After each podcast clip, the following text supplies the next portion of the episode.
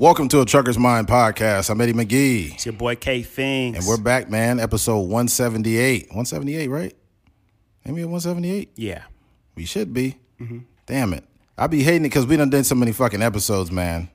Yeah. Yeah, We so need a ticker or something. yeah, or we just need to pay attention to the episodes. And since I'm the one that announces them, uh, I just uh, indicted myself. yeah, I don't like giving out the wrong numbers. We are at 178. I was correct. All right, man. Let's get right into it. Uh, back to school.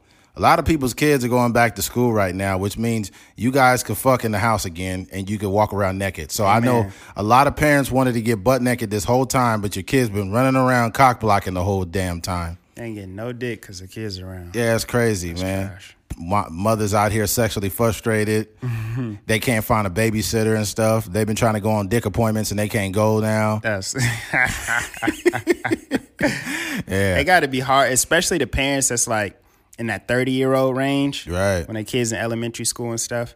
That's the time where you you still kind of in your sexual prime. So Oh no, a woman is in her sexual prime at 36 years old. exactly. So, So like the older women get, like in their mid 30s, they just get super horny. Mm-hmm. So they kids, as soon as they, as soon as they drop their kids off to school, they just in, immediately just pop the vibrator. in. yeah, And vagina just moist. Vibrator sound like a fucking weed whacker. nah, man, but kids are going back to school. And uh, thinking about this, I just reminisced about a time when I was in school and how it was back then. Um, and like, especially when you grow up poor, man, you look forward to small stuff. Like, I ain't gonna lie, I got free lunches, so I look forward to getting those free lunches, man. Because when you grow up poor, man, y'all ain't got food like that. Like, you have food, obviously, but the school district, you get they you get free lunches if you make under a certain amount of money. Yeah, So I was getting breakfast and lunch. yeah. I would show up in the morning and get those little um like uh what was it, those little pancake sausage things. The corn, like corn. It's like a corn dog, except it's like sausage on the stick with the uh fucking pancake on it. Yeah, that's fire. Yeah. Syrup. Oh my God. I used to kill those things. Sometimes as an adult, you kind of got to go back to your childhood. Oh, trust me, I do. Because I bought I bought a box of them. I bought a box of them motherfucking fire. and they got they got blueberry ones now. really, I can't mess with the blueberry. I tried those before. You have? Yeah, I tried those. I couldn't do it. I'm gonna tell you what was bomb as fuck, and a lot of people probably don't remember them. What they do actually, it was those graham crackers that had peanut butter and jelly in the middle, and they got they were, Oh my, bruh. yeah, and they were wrapped in a I silver bought- package. I bought some as an adult before. Fire. They still fire. they still fire, and I they used to drink those. I mean, eat those with the milk. Fire. Yeah. and they were always cold for some reason, Mm-hmm. but they always tasted better cold. Fire. Ah, you got. I'm about to go get some. Of Yeah, them. man. I gotta get. That's like like I was telling you, like getting some of those those things as an adult. Like I'd be making a conscious effort sometimes to like go back and get some of those things, like like the little uh, graham cracker with the uh, Hell yeah. peanut butter and jelly, or the sausage uh, pancake things. That's fire. bomb. What else was bomb as fuck? It was those uh, uh, cream turkey meals. It was like mashed potatoes with gravy in it, and it had turkey in a little white bowl. Fire. Oh my god, that shit was Straight fire. straight gourmet, dude. Straight fire. And it came with a little wheat bun. Mm-hmm. Oh. But even the, that's the thing, like we as a kid, you kind of will roast the lunches sometimes, like, oh, this is trash. I ain't eating this. But it was some of the meals that come across your table. Oh, and man. like, yo, Oh yeah, hey, you got to bow down to the uh, to the cream with the Bro. mashed potatoes and chicken. and that and that fucking lunch pizza was so good. It was always in that plastic. oh, you man, It was With like the little square pepperonis. little square pepperonis on it. It was greasy as a motherfucker, but it was bomb, and it was so hot always. Yeah. Like you, I never had a lukewarm pizza. Yeah. from that came in that package. It was always piping hot. yeah, Yeah, little man. Lego pepperonis. Oh, it was a square, a fucking square pizza with little square pepperonis on Yeah. it. With that, that is with that does that cafeteria cheese that they put on that shit. Cafeteria cheese. So good.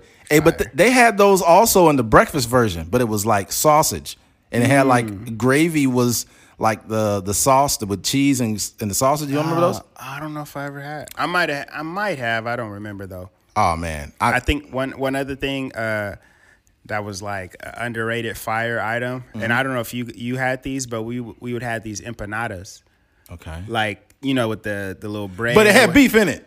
Oh my god, yes, them motherfuckers was fire. Yes, I had those empanadas. Man, Yeah. I- honestly, they could have lunch. Could have been lunch. Could have got a better rap if they had the fire stuff consistent. Yes. had the mashed potatoes maybe once a week, then the pizza. Yes. and then the empanadas, and then uh, I don't know what else you could throw in. Like elementary, junior high, even high school, like the way the lunch smells is just different. Yeah. It's like they put the perfect amount of chemicals in that food. and it's like only in grade school or like, you know, in elementary, whatever, is it's a place where you drink milk daily. That's just so weird. so crazy, We man. drank milk every day. And like the, the lunch menu was so weird. It'd be like um, pizza, bread roll, pears, and milk. Yeah. They your- make milk go with anything. Bruh, if I try to eat that shit in my adult life, I'd probably shit myself. Doodle and uh, Because first of all, milk, I can't even drink it anymore. It fucks my stomach up. I think I also learned that as you get older, especially as black people, our stomachs don't break down. Uh, the we don't have like the digestive enzymes for milk. Yeah, like look that up, folks. I'm not just saying stuff. Like it's yeah, yeah, I know a lot of black people are lactose. Yeah, a lot of black people are lactose intolerant. I'm not. Thankfully, I could still. I drink almond milk. Yeah. almond milk or oat milk. I don't fuck with like cow's milk. Plus, cow's milk is nasty. We're one of the only species that drinks fucking another animal's milk. It's so nasty. I actually like cow's milk. Um, but I don't I don't drink it. I don't even drink oat milk or almond milk that often either. Um, but certain things, like I was saying, if I would have got one of those little peanut butter and jelly things, Oh, yeah, like you good. smacked, I gotta smack those or like the way it was originally brought to me. Like I gotta go get the cow milk, or if you get a piece of cake or something, like to me Yeah. it just tastes better like the OG way. Yeah. But definitely like if I'm eating cereal nowadays, I'll definitely have the almond milk. Yeah, back in the day at Bakersfield High School, we we had this little um in the center of the campus was this little like hut and they used to sell pizza out of it and it was called Stone Willie's Pizza. And we were like the last class to have that. Like after we left, that they they just like shut that whole like company down or whatever. Yeah. But Stone Willie's Pizza was bomb as fuck. Yeah. But it was greasy as hell. So the way you had to eat it is you had to get like it came in like a little box. Yeah. And you had to flip it upside down and keep going back and forth upside down. And then finally when you open it, all the grease would stick to the top and then you could eat the pizza. That shit was greasy as a wild. motherfucker. The stuff you got to do to make it edible. You know that orange grease that's on pizza? That's disgusting. You know what I'm talking about, though? Yeah, I know what you're talking that orange grease. And I just be seeing people eat the orange grease. I'm like, dude, you're gonna every every ounce of orange grease you drink is probably taking off a year of your life. Orange grease is crazy. yeah, man. Like, or you see it in chili too. Like, you see people eating chili, and you see that orange, Yeah. that orange grease. Just mm-hmm.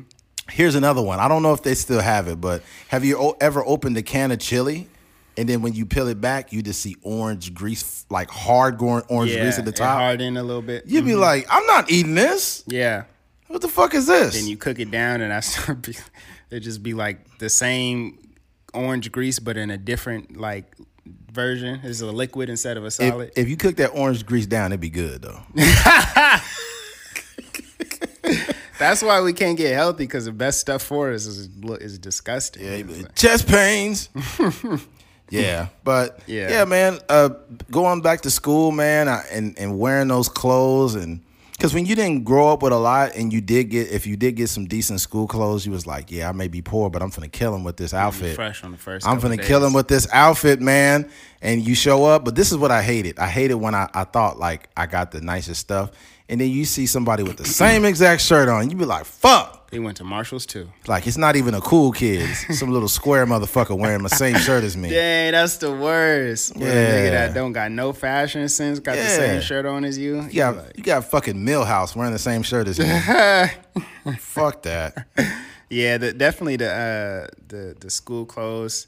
You um definitely you you put your outfit together. You know what Yeah. I'm saying before school started, or like oh, I'm gonna kill him with this one. Or sometimes what I would do is I would like stretch out my clothes. Yes. So I would throw throw some old jeans with a new T-shirt. Oh, yeah. Mm-hmm. Maybe clean my shoes off and then you know wear the other ones on another day and you know stuff like that. So Man, I don't want to backtrack, bro, but I know you guys remember that student store food though. Cause Uh-huh. it's cafeteria food and there's student store food. student store, yeah, student store food was like you was like upper echelon, low key. Yeah, you was more like you were one of those rich kids, but your you were too your parents had made too much money to get free lunch, so they had to buy you lunch every day. Yeah.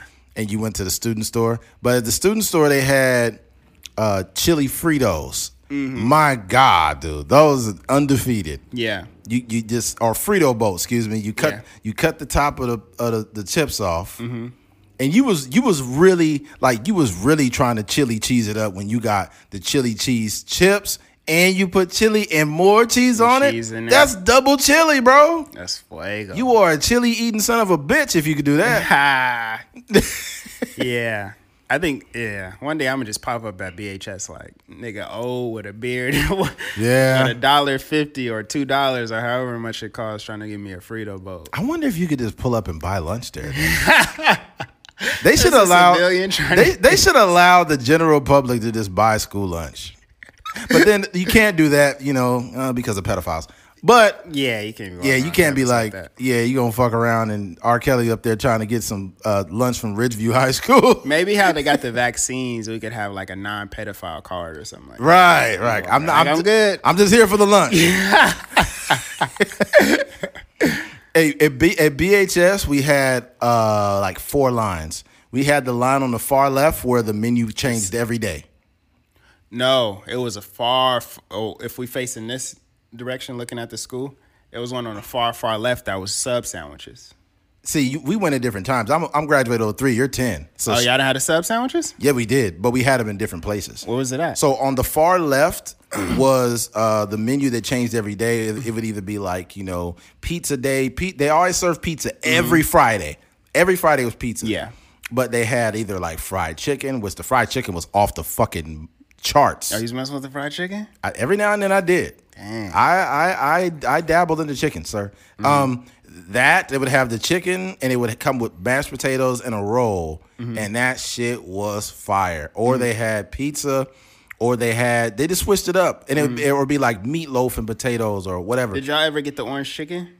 nah, that's some new shit. Ah, we never got orange. out. We had the orange chicken bowls with the with the white rice and the orange chicken. Wow. Fire, straight fire. Wow. And the cool part about it, that was like a, a staple of the the kids that bought their lunch, the uh, a la carte or whatever. Yeah, we- but sometimes they would throw it in the uh, free lunch. they were like low key trying to make it a little healthier for y'all too, huh?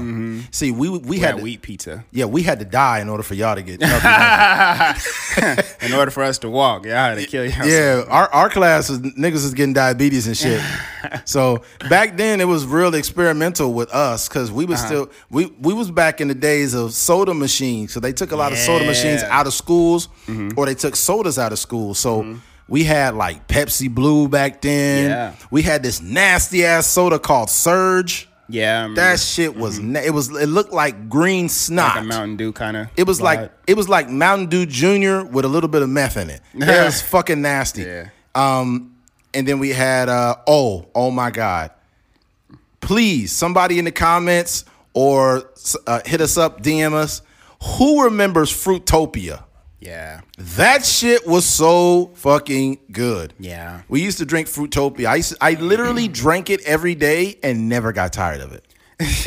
I would I would even if they had more in the back, I would like because I ain't gonna lie, I wasn't the, the nicest student sometimes. So if I seen an extra one, I would just grab it and put it in, and nobody would see it. So I would be drinking two and three Fruitopias a day. Wait, how was you getting it? Is it part of the lunch, or you mean It- you it's part it? of the lunch to get one Fruitopia. Oh, they have Fruitopia for lunch. yeah, And like, what? How did it? What did it come in? Like a bottle? it was in a can. Oh, in a can. Yeah. Dang, that's different. Yeah, it was in a can, man. Sure. When Obama came in, he changed everything. That nigga. Was Obama came in here and took the Fruitopia out of schools. yeah. Was we know wrong. how Michelle Obama got thick. So how is he gonna cut it off for us? Obama came and said, "We're we're we're gonna take the fruit uh, the fruitopia, and, and and and and we're gonna place it with water." I'm like, man, get this motherfucker out of here. That's trash. I remember I would go. Sometimes I would go to BHS to uh to the little soda machine and like f- walk from my house over there to, to buy a little Gatorade or something. Oh yeah. Back in the day though, we had um we had so many bullshit like sports drinks. We had like obviously we had Powerade back then, mm-hmm. but we had a drink back in the day called All Sport. All sport. I remember That shit tasted like that shit tasted like sipping lean or some shit. Oh, that was so nasty. so cheap too. Yeah, All Sport was I so. remember all sport. Oh God, My the, dad would love all. My dad, my dad loved all Sport so much that he would call Gatorades all sports. Like, hey son, go to the store and give me an all sport. Like you mean a Gatorade or? That shit was nasty. yeah. That- And it was so much sugar in it. It was so aggressive. It's so aggressive with the sugar. That the, it, it was like that. The sugar, the amount of sugar in an all sport was like a right hook from Tyson. it just knock you right into a diabetic coma, man. That was crazy. Yeah, man, good times. But uh, but look, we're gonna move forward, man. I'm just stuck on this goddamn lunch. The Frito boats. We had a thing also called a colossal burger.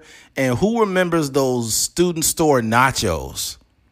They come in just that regular little bowl, and it's just chips and cheese, but it's so good. Just chips and cheese. Oh, yeah, like the nachos. The nacho cheese. Yeah, yeah. Yeah, man, them student store nacho cheese be hitting different, bro. Mm-hmm. And it's like as an adult, like we don't want to die, so we don't eat like that. But Sometimes you got to double back. Sometimes you got to double back, man. That's the that's the see see. Here's the thing. That is the down like that is the the negative to not having kids. Because if I had kids or if I had a son or whatever, I could pull up and be like and get some food, and nobody would think twice because I got kids to go there. Yeah. But now I'm 30. As an adult, they Yeah, gonna be I'm- like, "What you doing?" I'm a 36 year old black man with no kids, so I can't be on the campus. Yeah. They might think I'm the fucking candy man or something. Or you got to wait till the football games on Friday or something. yeah, or I should maybe I should just go fuck a teacher so I could get free lunches. Dang. That's what I need to do. yeah. If you got any teachers that listen to this podcast, Hey, I need to come visit you at your school. yeah, it's crazy. That's. I've been because I got a school down the street from my house, and like if I'm coming back home and I look, I'll be like, damn, couple teachers walking around. It'd be teachers all the teachers moms, park on the side too, so that's how you know. teachers and moms looking like that. I'm like, mm-hmm. oh my goodness. Yeah. Sure wish I had a kid to go to this school.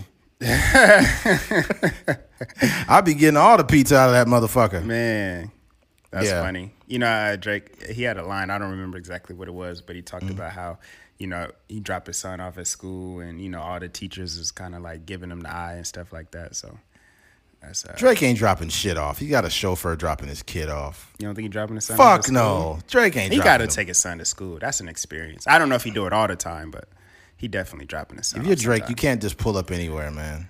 Yeah. But his son is probably in private school. It's probably rich kids in Calabasas. Yeah. Drake is still Drake anywhere he goes, but you know, it's Yeah. a little bit different when it's a bunch of rich kids around. Man, this kid is born in the fucking born into like royalty. Uh-huh. Like being Drake's son. Well, half half royalty what do you mean? because his mom is just like she like a porn star or something. I was- I don't think she does porn. She does like cam stuff. Oh, But I mean, I don't know. yeah. Yeah. But um, yeah. Your kids are going back to school. Some of you guys listen to this podcast, you got kids. Um, you're gonna be dropping them off and they could just stop being a pain in your ass for a part of the day. but I, here's the thing. I'm gonna run it all in together. Um, what's also important though is equipping your kids with real life like uh, reinforcements. And I, I notice a lot of parents do a fucked up job of getting their kids ready for the real world. So some of your kids are, are kind of probably insecure. Um, you know, probably they're really chubby and they're really lovey kids, but that'll get your kid fucked up nowadays. That like your kid's gonna be fresh meat. Like for example, I, I feel like if I had kids, I would crack jokes on them. Mm-hmm. I would like roast the fuck out of my kids. I would love them obviously, but I would crack jokes on them, and the reason why is because that's preparing them for the real world. I mm-hmm. want them to be used to jokes or not even scrutiny, but jokes. So if somebody out in the school tries to make fun of them, they already got the tools to crack jokes back on that person. Yeah. Because if you're, let's say you're a little chubby, quiet, nice kid, and somebody makes fun of you, you're more prone to shut down. Yeah. You can't just shut down in real life. You got to fucking respond. Yeah, that's true. You know, and I would also teach eh, going back to school. I would have really, really teach my son or daughter how to fight, not for them to fight, but for them to defend, themselves. themselves, yeah. Because we got to realize we're talking about elementary all the way to high school. People, kids are fucked up. They're assholes. They want to bully you. Nowadays, some parents, you're such cowards that your kid will tell you, I'm getting bullied, and you go to the school with the kid and you tell the the the, the, the faculty there that my son's being bullied. It's not right. And then now the bully knows that your kid is telling, so he gonna beat your kid up even worse now. what you need to do, if I was a, this is what I, I t- I'll take a page out of my dad's book, which I do respect how he handled this situation he would like my dad would go up to the school and say, you know, I remember one time I hurt my ankle. I broke my ankle actually, and uh, one of the the the, the vice pres- vice principal tried to get me to go back to class and thought I could just walk it off. And my dad was like, either you pay for every dollar, you know, he said you either pay for all the medical expenses regarding my son, or I will make sure you don't have a bowl of oatmeal to eat out this fucking school. Mm-hmm. And and everybody got quiet and they paid for everything. Really? Yeah, they paid for everything. like if I had a kid and let's say he was getting bullied, I would even go up to the school initially. I say, hey, if he does it to you tomorrow, you fuck him up. Mm-hmm. You hit him right. The best way to stop bullying is you sock him right in the fucking mouth. I know YouTube's probably gonna censor this video, but that's how you deal with bullies in the real world. Mm-hmm. I'm not saying physically assault them, but if somebody's trying to verbally abuse you or something, you respond, be like, hey, you need to chill out, buddy. This ain't that type of show. Back off. Yeah. And you need to make sure you equip your kids with this type of shit before they go out into the world themselves. Yeah, because it's the world. The first of all, school is just kind of like setting you up for the world, right? And in in in like an all around kind of way. Whether Yeah. it's like, you know, learning how to do math and read and stuff like that, all stuff that you're going to utilize as as an adult or whatever. But also the environment, like the social environment, kind of prepares you for the real world. I think for us, like not necessarily growing up on social media like we mm-hmm. kind of were introduced to social social media later on in life. It kind of prepared you because like for me I, I got bullied as a kid like you know they were mostly like making fun of my last name not like physical abuse but like making fun of my name and stuff like that. So as i got older you start to like We're gonna eat your groceries, Keith. they didn't say that. That'd be like, yo, what kind of school did you That'd go be to? Wow. What if it's a big booty girl and they're like, "We're gonna eat your booty. We're gonna eat your booty like groceries, Stacia." Did you go to school with Lil Nas X? What the fuck happened? Uh, but nah. Um, so like I, I think those kind of things that kind of like I don't say it hardened you, but it, it kind of prepared you for you know what what you can face on social media, what you can face like in your adult life and stuff like that. But I think the kids now like I think this lesson is even more important because these kids are probably getting bullied at school. And then also when they're leaving school, they're probably, you know, facing similar things online too. Exactly. So, you know, it's people on Instagram and maybe uh, who knows what they post in pictures and, you know, people be screenshotting each other and all these sort of things. So, like you definitely have to uh, prepare your kid not not only to deal with the, the the bullying and stuff like that, and you know defending yourself or like um, you know like f- physically fighting if, if, if necessary, but also maneuvering in a certain way because there are a lot of kids out here like you know there there be you know young girls and dudes even that are out here and they may be like sending nude pictures to people Crazy. in their phones and, and stuff like that and then they get screenshotted and next thing you know that that picture is circulating around school. So just like letting your, your kids know like hey you got a phone but you gotta you gotta be responsible and it may be enticing to do these certain things or text this guy or send a picture of yourself. Um but yo you got you got to move in a way. Like you got to always think about the repercussions of certain things and kind of like almost set boundaries and rules for yourself. Like yo this is what i'm not to do. I'm not to do this. I'm not to do this. And then like it'll kind of guide you through you know uh, when you do have that kind of like fork in the road like oh should i do this or should i do that? But like if you kind of have this one track mind like this is something that I, I'm, I'm not to do and it's not because my parents is telling me it's not because it is it's just because i know the repercussions of some of the decisions that I make and the ramifications as far as like, you know, how certain things could get around school and, you know, how how different uh, news travels. Right. I just I can imagine how hard it is to be a young person nowadays. Mm-hmm. Because like growing up for us, like we didn't have the we weren't hundred percent monitored all the time. Like we didn't have these devices in our hands. We didn't have phones back then. We did have phones, but they, we didn't have smartphones. Yeah. And then even then, hardly nobody had a phone. Right. So You got to be doing pretty good in life. yeah, back then, you know, especially if it was in the eighties. Only rich people had phones in the eighties. Only Yeah. rich people had CD players in the eighties. Yeah.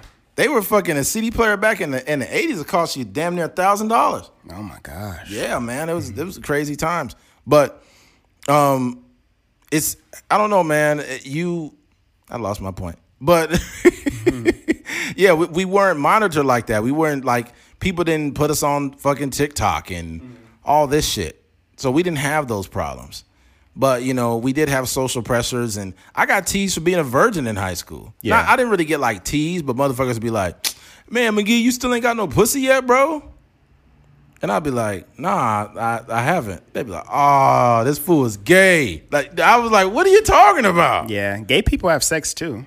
Yeah, but no, just the point that this is the time where we're like we're talking about 2001. No, I'm just saying how that that point is flawed. Because if you gay and you and you in high school, like you can still have sex. But what I'm saying is we're talking about like the the brain capacity of a teenager and the dumb shit they say. yeah, it's dumb. He'd be like, "You ain't got no pussy yet, man. Mm-hmm. Are you gay or something?" And I'd be like, "No, man. I just, I'm a virgin." Yeah, yeah. Right? you literally had I like social. vagina. I just haven't gotten it. You yet. had social pressures in high school to get pussy. Yeah, it's crazy. And it's crazy how people would be like, "Dang, you ain't got none yet, man. You ain't got none yet." I know girls. I know. I know people that was fucking freshman year. Yeah, A lot of people was fucking freshman year, yeah. and a lot of people ended up pregnant. Getting it in early. Junior high too. Oh yeah, I, one of my homeboys. Shout out to Vincent. I want to put him out there, but yeah, he's he's the homie, so he won't have a problem if he hears it. But this guy had a kid before our freshman year Oh wow. in high school, so he was like, might have been almost fourteen when he had a kid. That's crazy. His son is like, it's crazy because his son is a grown ass man. They like ho- They look like cool, brothers they almost. homies. Yeah, yeah. That's crazy, bro. I was just like, damn. Some people, a lot of people, like if I had a daughter, especially now, with the way that women are over sexualized on the internet, these boys will be trying their hardest to get pussy. I would tell my daughter, like, hey, I can't stop you from doing what you want to do. But if you do that, make sure you protect yourself. Yeah, I, I, I think I'm, curious to know because we we always think about um, our decisions are based off of you know our history and stuff like that, or like the family dynamics and stuff like that. So although you can't prevent your your daughter from from doing any of those things, but I think that um, there's generally like a void someone is looking for. I think you know even with women we've probably dealt with. Um, and maybe been like a casual thing. There's probably some discrepancy they have with their dad or their parents or something like that. So I just think like from my understanding, and this is me not having no kids, I, I think the the best way to to deal with those situations and handle those situations is like a, a, a presence and um, like a real uh, relationship with your with your kids. Because Yeah. I think you know, oftentimes you hear like, oh, you know, like we hear the Tiana Trump situation. Oh, my God, it's it's like you know, she she the way she was raised and like the attention she didn't get from her dad and all this kind of She stuff. She had like, sex with like over 30 people before she got out of junior high. That's wild. That's Probably fucking- some older men too. Pro- Yeah, it's a lot. There's a lot of there are a lot of men that will have sex with younger women, and it's very disturbing. If I went to junior high with Tiana Trump, I probably wouldn't have lost my virginity when I was 17. What do you What do you mean? Oh, because y'all would. Have oh, okay. There's been niggas in there like tag teaming that. Dealing with her back in the day might have been like WWF tag team. Come on, brother. Uh, come on, brother. That's crazy. You know how Hulk Hulk Hulkamania. yeah. I seen this video pop up of, of Macho Man Randy Savage, and, Mm-hmm. and he was doing like this interview, like, "You don't know what we're gonna do to you when we get our hands on you." that was just so. It was so back in the day, especially in the '90s. That was so cool. Yeah. But like now, I just laugh at It it. sound cheesy. There's some uh, shit. There's some shit that I loved back in the day that I just laugh at. Mm-hmm. Like that movie New Jack City. Back when it came out, it was like the hardest movie. But I watch it now and I just be low key It didn't laughing. age well? It didn't age well, man. Yeah. It didn't age well. Yeah. I think I think a lot of that be like lingo. Yeah. certain lingo, like, you know, certain slang that people be using. Yeah, sometimes I'll just be watching like, oh my God, just connect the Wi-Fi, bro. What are you doing? yeah. You know what would be fucked up? Like, what if in the next like 200 years they come out with an old movie like about like, you know, ni- about 2021 mm-hmm. and they don't like time it right? Yeah. And And, we know very well what was going on. Yeah, mm-hmm. it'll be like a movie about the '90s, and they'll be like, "Just connect the Wi-Fi, bro." It's like, dude, it's '95. There's no fucking Wi-Fi here. yeah. This guy's crazy, man. Yeah, but yeah, uh, make sure your kids develop. Be transparent with your kids, and make sure they develop thicker skin. Because when they go out about, around a bunch of teenagers, it's cutthroat city, man. I think one thing that we gotta teach our kids too, and obviously I'm speaking from a perspective where I don't have kids. Yeah, but is- you, you were once a kid, so you still have yeah, validity. yeah, but that's true. Um, we have to um, prepare them for narratives. I think. Um, so stuff like that, like when when you know kids are getting teased for being a virgin or or whatever. Um, like if you implant it in your your kid's mind, um, like not necessarily that situation, but just using this as an example, just letting your kid know, like, hey, it's okay to be a virgin in in high school. It's okay to be 18 years old and be a virgin. There, there's nothing wrong with that. When you find a person that you want to do that with, you know, just make sure you protect yourself. Blah blah blah. So when they are approached by people trying to make fun of them, they'll be like, like.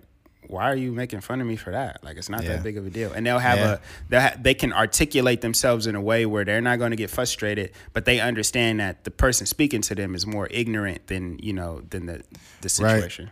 I think I think too the classic overprotective dad of his daughter and all of that. That shit don't work, bro. Mm-hmm. That don't work.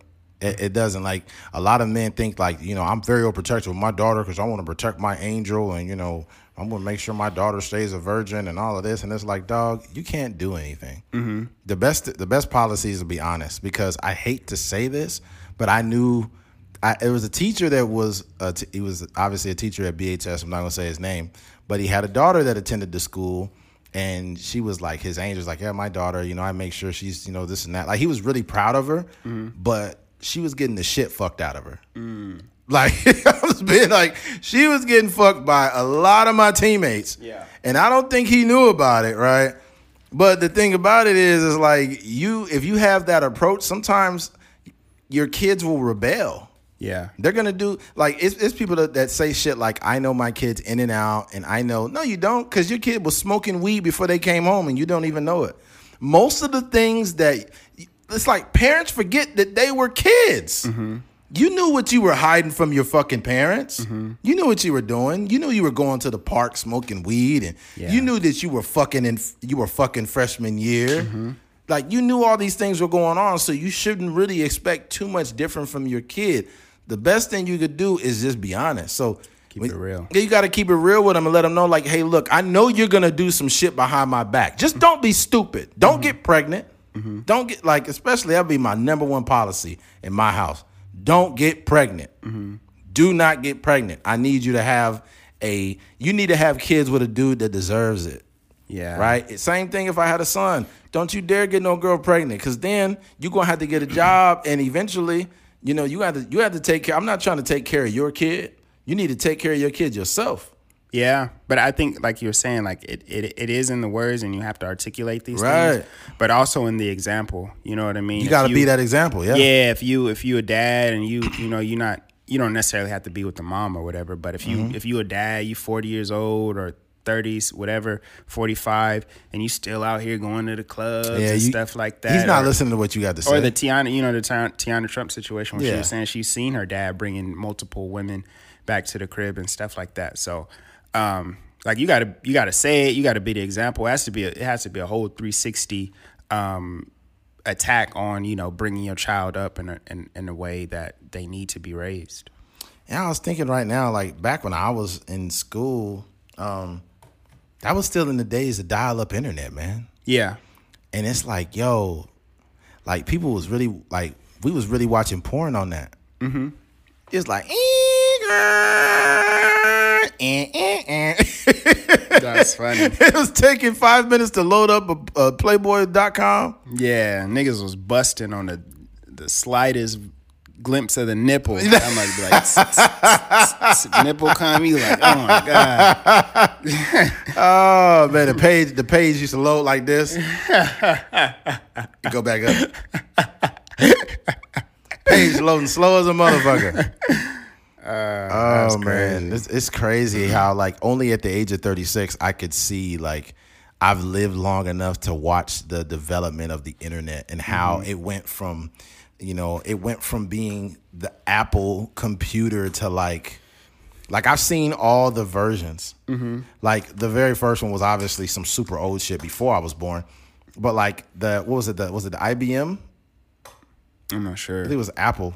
But I know my grandparents had one that was in the back. So you had that, and then in the early '90s, late '80s, we used to have these computer programs. We had computer rooms. Were you old enough to go have computer rooms or no? Um, I don't know if it's like what you had, but in em- elementary school they had the the uh, I don't know what the, the name of it. They were Macintosh computers though. Yeah, I think we had the same Macintosh. Damn, they should have not had that when you was in school. Yeah, I was probably like like fourth grade. They had the whole computer lab with the with the Macintosh. Yeah, we, we had computer lab. Yep. I don't think they even have computer lab anymore. I don't. I don't think so because it's not. It's like they used to teach us stuff. Like we used Right. to go in there. Did you have? Did you uh? Did you have that uh that typing program? At BHS?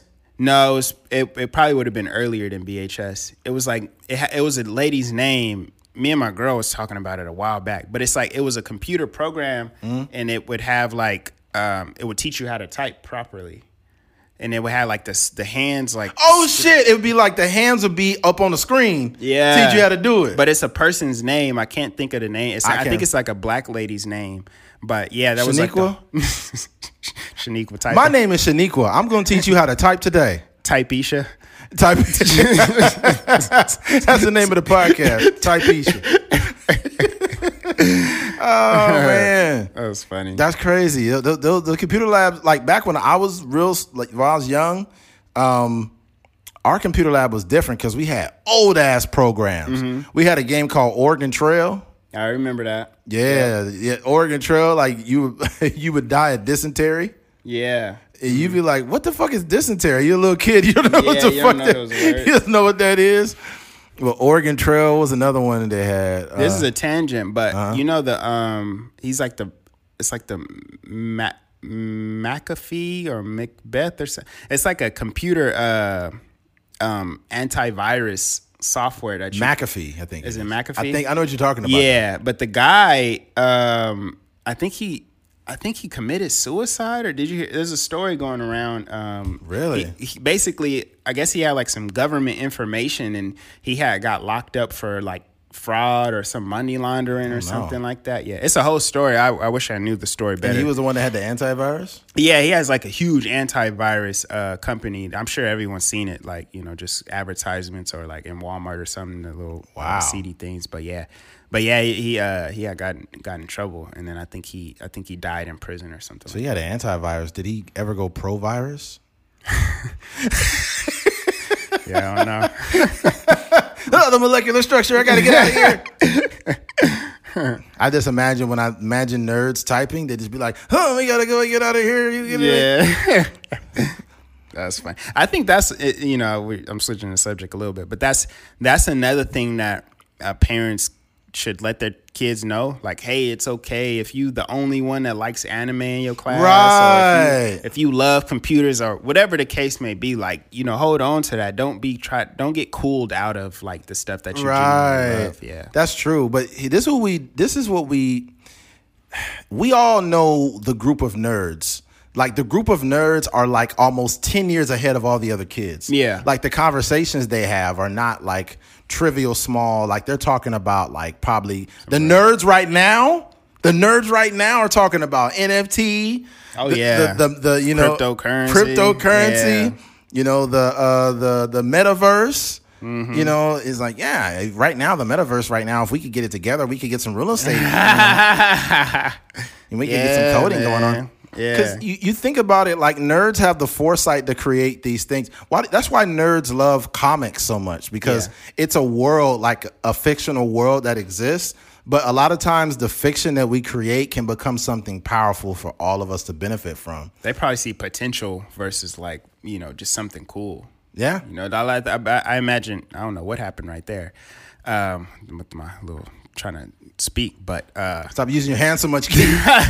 I think that I could imagine some of those nerds looking at comic books not only as something that is just cool, but like, yo, maybe we can actually fly someday. Hey, Yeah. I want to learn how to program. I want to learn how to be an engineer or whatever, so I can create a flying suit like Iron Man or something like Yes. that. Yeah. We we have one now, literally. It's a jetpack. Yeah. There's a guy that's on a jetpack. I seen that. It's crazy. He's flying and, by. And back when I was in school, this was all like a myth. Like we we would see like somebody on a fake jetpack and be like, dang. There was, there was a movie called The Rocketeer. Uh huh. You remember it? Mm-hmm.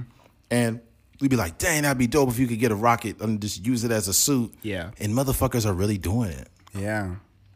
It's nuts. Like I, there was a movie called Escape from L.A. with um, it's, it's Escape from L.A. Oh my God, what's his name? Oh my God, oh my God, oh my God. Ah, I forgot his name, but he has a patch on his eye. Mm. It's not Patrick Swayze.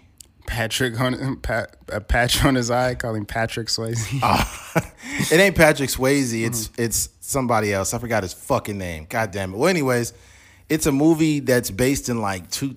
It's like it's like supposedly some chaos happens and mm. some some low key cataclysmic event happens and people are escaping Los Angeles. Yeah. And it, they said it's like based in the year like 2003 or some shit like that or uh-huh. 2010.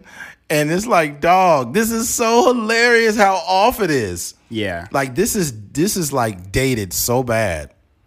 It's so funny when you see this shit, man. Kurt Russell. Kurt Russell. Yeah. Thank you, Kurt Russell. Oh, Pam Grier is in there. Yeah, that was a while ago. They came out. It would be dope if they came out with another one of those movies now, though. Mm-hmm. Yeah, they'd be like, I guess the the plot or the theme could be like, COVID struck so bad that we had to segregate people in in California, and you know Yeah. we we put up a wall. Like they literally put up a wall in this movie. This movie is way ahead of its time. Mm. Yeah. because this wall came way before the one in Mexico. they, they put up a wall to stop people from leaving Los Angeles.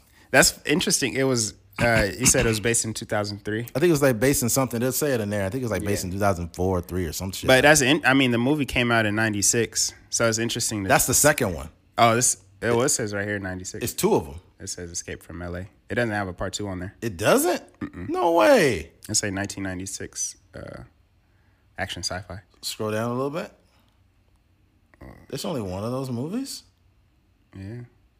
Well, I don't know if it's just one, but I'm saying that one. Yeah. The That- date is 96. Oh, wow. There should be more than one. I, I could be wrong. But I just remember, and especially for 96, and it, and it was, it's, I don't know. It's based in 2000 something. Uh, it's just hilarious to see how that is like horribly dated. Yeah, like it, that's not how the world looked in 2003. Yeah. Not at all. Yeah. Yeah. But um, that's uh, that's crazy, man. I think it's. I, I was t- talking to Eddie about this on the phone. Like I went to Universal Studios, and uh, I was I was walking around, and we did the tour of uh, like the movie sets, and like they had all the rides, Harry Potter World, and the Simpsons, and uh, just they had the Water World there. They had had the Water World. They do like a, a play almost where people's pyro, it's pyrotechnics, people falling off of like ledges, forty feet down, diving in the water and stuff. And I'm like, yo, it's so amazing, like what people can do from just being creative. Like Yeah. how they can build out these entire worlds um, just with an idea. It was probably somebody, you know, driving around LA like, yo, what if in the future the world, you know, the glaciers flooded the world and, you know, everybody was had to adapt to living underwater and all, all these kind of things or living on top of water and stuff like that. Like and that turned into a whole movie and then the, the show at the uh, Universal Studios. So it's just so crazy to me like what what what we can do as people with just an idea. Hundred percent. Yeah. So if your kids happen to be pretty nerdy, just leave them the fuck alone. Yeah. Because nerds run the world. Look at the most powerful men in the world: Jeff Bezos, uh, fucking uh, uh, Bill Gates. Mm-hmm. Uh, before he died, he would have been one of the biggest motherfuckers too. Steve Jobs. Steve Jobs, yeah. You know, um, who are some other nerdy motherfuckers with a lot of money? Damn. Uh, what's it? Buffett is another one. Warren Buffett, yeah. Warren Buffett. I mean, we drew a we drew, Huh? we drew like a thirty second blank right there. Yeah, I just, I just, I just had like a, I just have like a, a slideshow of a bunch of nerdy rich motherfuckers just going through my head. Like, oh no, not Dexter, not. Uh, yeah, yeah. But it de- definitely, like, like you said, just encourage your kids to. I think that just overall, just encourage them to be who they are because, like those same guys, I'm sure uh, Bill Gates and all these guys probably got made fun of in some capacity when they were kids for just Yeah. being a nerdy guy or being infatuated with computers or whatever. But you know, 30 years later, 20 some years later, they ran in the world. They're you Yeah. know, and they're and they're making our life much easier, you know, versus some nigga that's just cool. He's like a quarterback on the football team or whatever. Yeah. Like, and his, his career kind of plateaus after high school. yeah, we subscribe to the nerdy shit. Like all these video game, cre- like we love Madden or 2K. Like the people behind like creating those games are are kind of nerdy. Yeah. That shit takes a lot of work. Mm-hmm. It takes a lot of work. But yeah, I, if you got anything from this conversation, uh, school lunches are amazing, and uh, yeah, Yeah, that's the theme. that is that School lunch. that that's that's what you, you should take from this conversation. Yeah. I think we forgot to leave out those goddamn little bowls of spaghetti that was bombed too. Yeah, I used to mess with this. Oh again. my god! You know what man. they should. You know what would be a pretty interesting idea, and I think like somebody who's a real fan, maybe like if they if they have the time and they are probably a nerdy kind of guy like uh, myself, like and they listen to probably every episode that we ever did, they could probably make a list of all the ideas that we had and like you know just shoot it to somebody that are, is willing to put in the time. Right. But what if they made a restaurant? Like that, that was like called school lunches. Fuck. Before, like before adults, like you could go in there and get the mashed potatoes Fuck. with the turkey or the chicken or whatever. I think that would be fire. and they should and they, they should every you you have to make this authentic. So every single one of those restaurants should have an elderly black woman with a hairnet. every single one of them needs to have that older black woman. Here you go, baby. Here you go. Yeah. She's got to be in every single restaurant, or it's not authentic. Mm-hmm. Yeah, man. I think that would be dope. Yeah, Because like I mean, I'm sure there's people out there that are thinking like that. It's like, man, I used to love the the lunch, uh, the spaghetti at lunchtime. Hell yeah. or whatever. Yeah. You know what you're selling? Because look, you're not selling the best food when you do that. But you know what you're selling to people? You're selling nostalgia. Yeah. Because they remember, I remember I used to go into the lunchroom with my skateboard and my friends. Yeah. And we would have those square pizzas that was hot with the yellow, with the orange grease on top. And, you know, uh, oh, remember those shells? They weren't taco shells, but they were like oval and they had meat in them. It was like a little taco cup. Mm-hmm. You know what I'm talking about? That shit was good. Yeah. You know what? You know what else we forgot? The pizza, like the the cheese sticks, like that you could dip in the marinara sauce. Uh, it had like uh, it had the uh, mozzarella cheese in the middle. I didn't have that when I Oh, you didn't have that? Nah, oh, you that came sleep. that came later, man. Nah, that was fire. That it would be. It would. You would get like. I think you would get a pack of like two or three of them in there, Mm-hmm. and then they cook them the same way in the package like the pizzas. Um, but they just the dipping sticks. They would get you the uh, marinara sauce. What was good about those pizzas that came in the plastic is like not only did you get the taste of the pizza, but a little bit of the plastic would marinate to the slice. Oh, so that you- plastic just set it off. Huh? yeah, so you be getting a little bit high from Yeah. you know from the plastic. you Yeah. know? Yeah. Oh, and what was hilarious about it is that the bag of- of pizza or the little package would be so hot that you would have to open like Yeah. open it like that. You have Yeah. to peel the plastic back. Yeah. And now you like, because you know when you're a kid and you're hungry, you can't wait. You, Yeah. You will bite a pizza that's 400 degrees Yeah. and just be like, and then uh, and then by the time you're done, the roof of your mouth is all burnt the You fuck up. it. Yeah, it don't even taste good no more. You No. can't even taste the food. Yeah, but you ate it, and then the wor- the worst part is like you you eating it all fast, and then accidentally the cheese gets stuck to the roof of your mouth, and now you like now you burning and shit, Mm-hmm. mouth all raw and whatnot. Yeah, I, I remember our school. They used to have like these uh, these lights, like a traffic light, Okay. in the in the cafeteria, and then it it monitored noise. So like we had such an issue, like it would cafeteria just be so loud, like just just outrageously loud. Um, and they had to do some type of noise control or try to, you know, make sure Really? like the kids is not just out acting crazy, right? So um, they had a like a light, and basically like if it was green, the sound, the volume was cool, but if it was yellow, it was kind of getting like it was getting a little bit too loud, and if it was red, then they just kind of shut the whole down. sh- Shut the Where was this at? at McKinley? That's not cool. Yeah. Let kids be kids. I hate when parents fucking or adults ruin shit. Mm-hmm. If kids want to be loud, they're fucking kids. Just leave it alone. Nah, it'd be it'd be out of control. Really? It's, it's easy to say that if you ain't working in there. But when you working in there, it's kids yelling, cussing. It just like it's it's kind of like a uh, they're creating a, uh, they're normalizing bad behavior in Got a you. sense. Yeah. So you Got gotta you. you gotta have some sort of type of control. Obviously, you the kids shouldn't be in there silent like it's Right. freaking boarding school. But True. like you know you gotta monitor it somehow. Damn, you, damn, that was- y'all was bad. We didn't. Y'all had stoplights in that motherfucker. We didn't That's why that. I don't talk at lunch now. Like I went on a date with my girl and I was just sitting there like. She's like Keith. You never express yourself.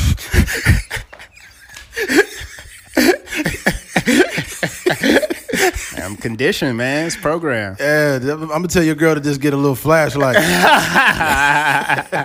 green means it's safe. That's funny. It's okay to Keith for Keith to express himself when the light is green. All right, switching gears.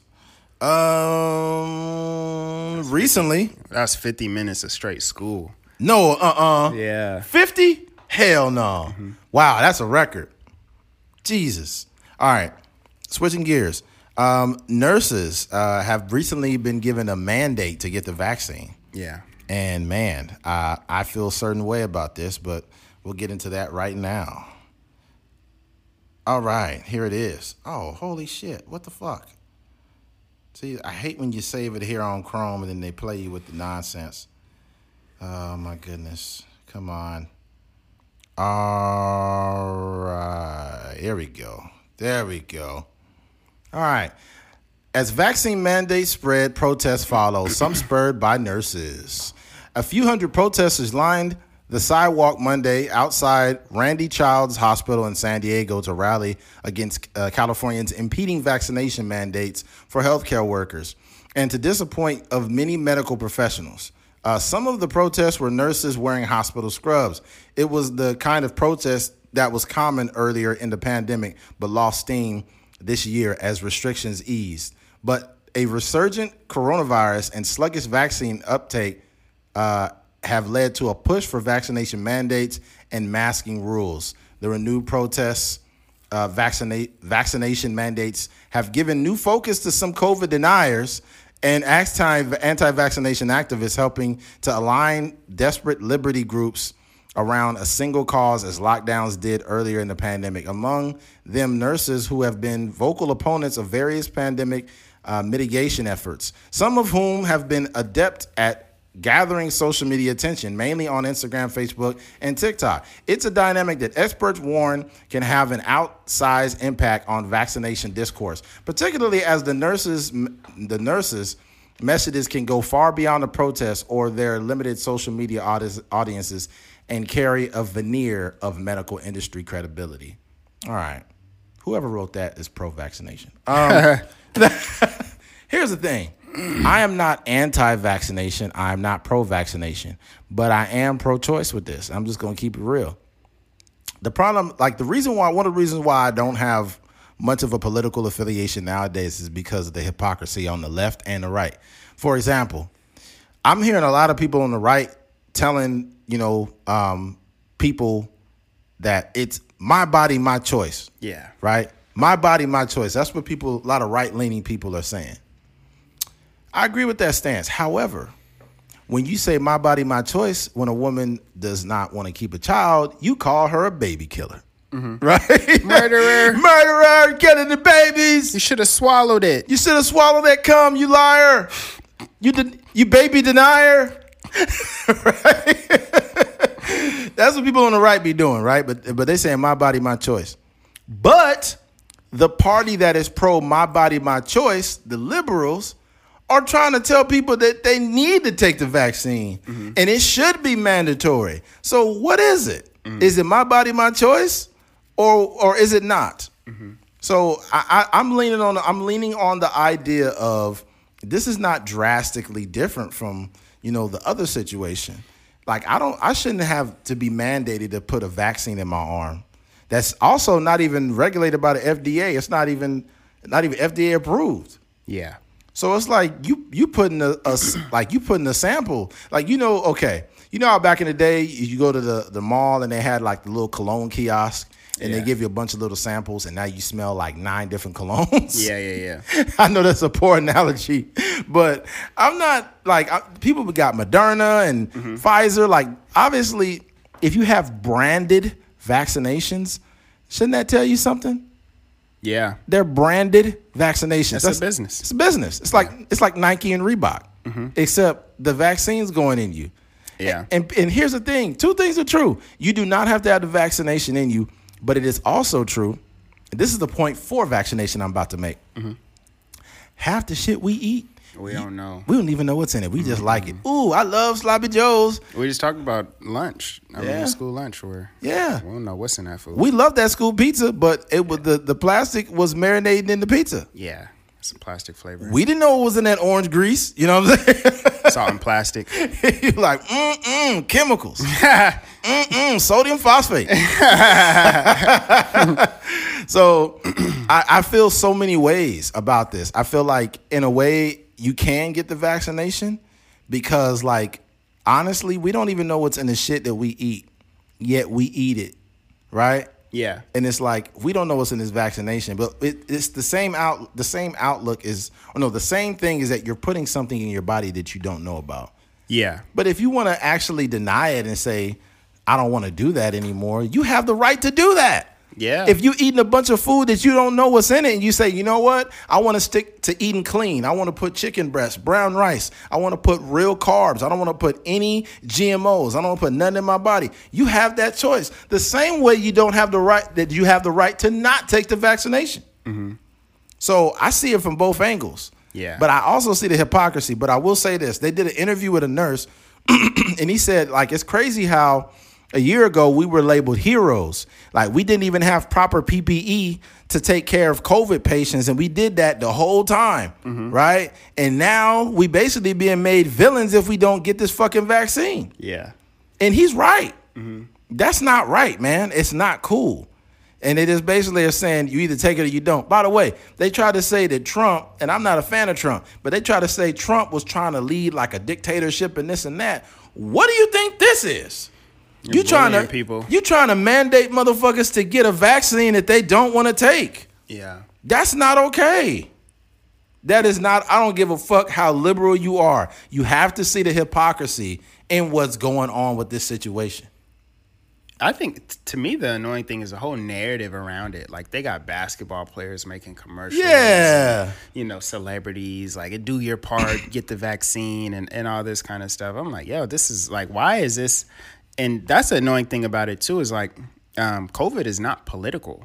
Nah, it's not. just, you know, a, a virus that's roaming around, you know, and, and hurting people, I guess. But it's not. There's no political take on it. That's that's the annoying thing on both sides, where it's like these liberals are like, oh my gosh, like we got to wear masks, we got to get the uh, we got to get the vaccine, to Save a life. yeah, save the person next to you. Like I haven't seen my family in ten in ten months, and you know, not until I got the vaccine did I feel comfortable doing it. And then you got the other people that's like, you know, uh, looking at all these conspiracy theories, and you know, Right. the government is trying to control us and all this kind of stuff. And then they're they're annoying as well. For Yeah. me, I lie somewhere in the middle. It's just like it's it's whatever. Like you know what I mean. I don't feel like I.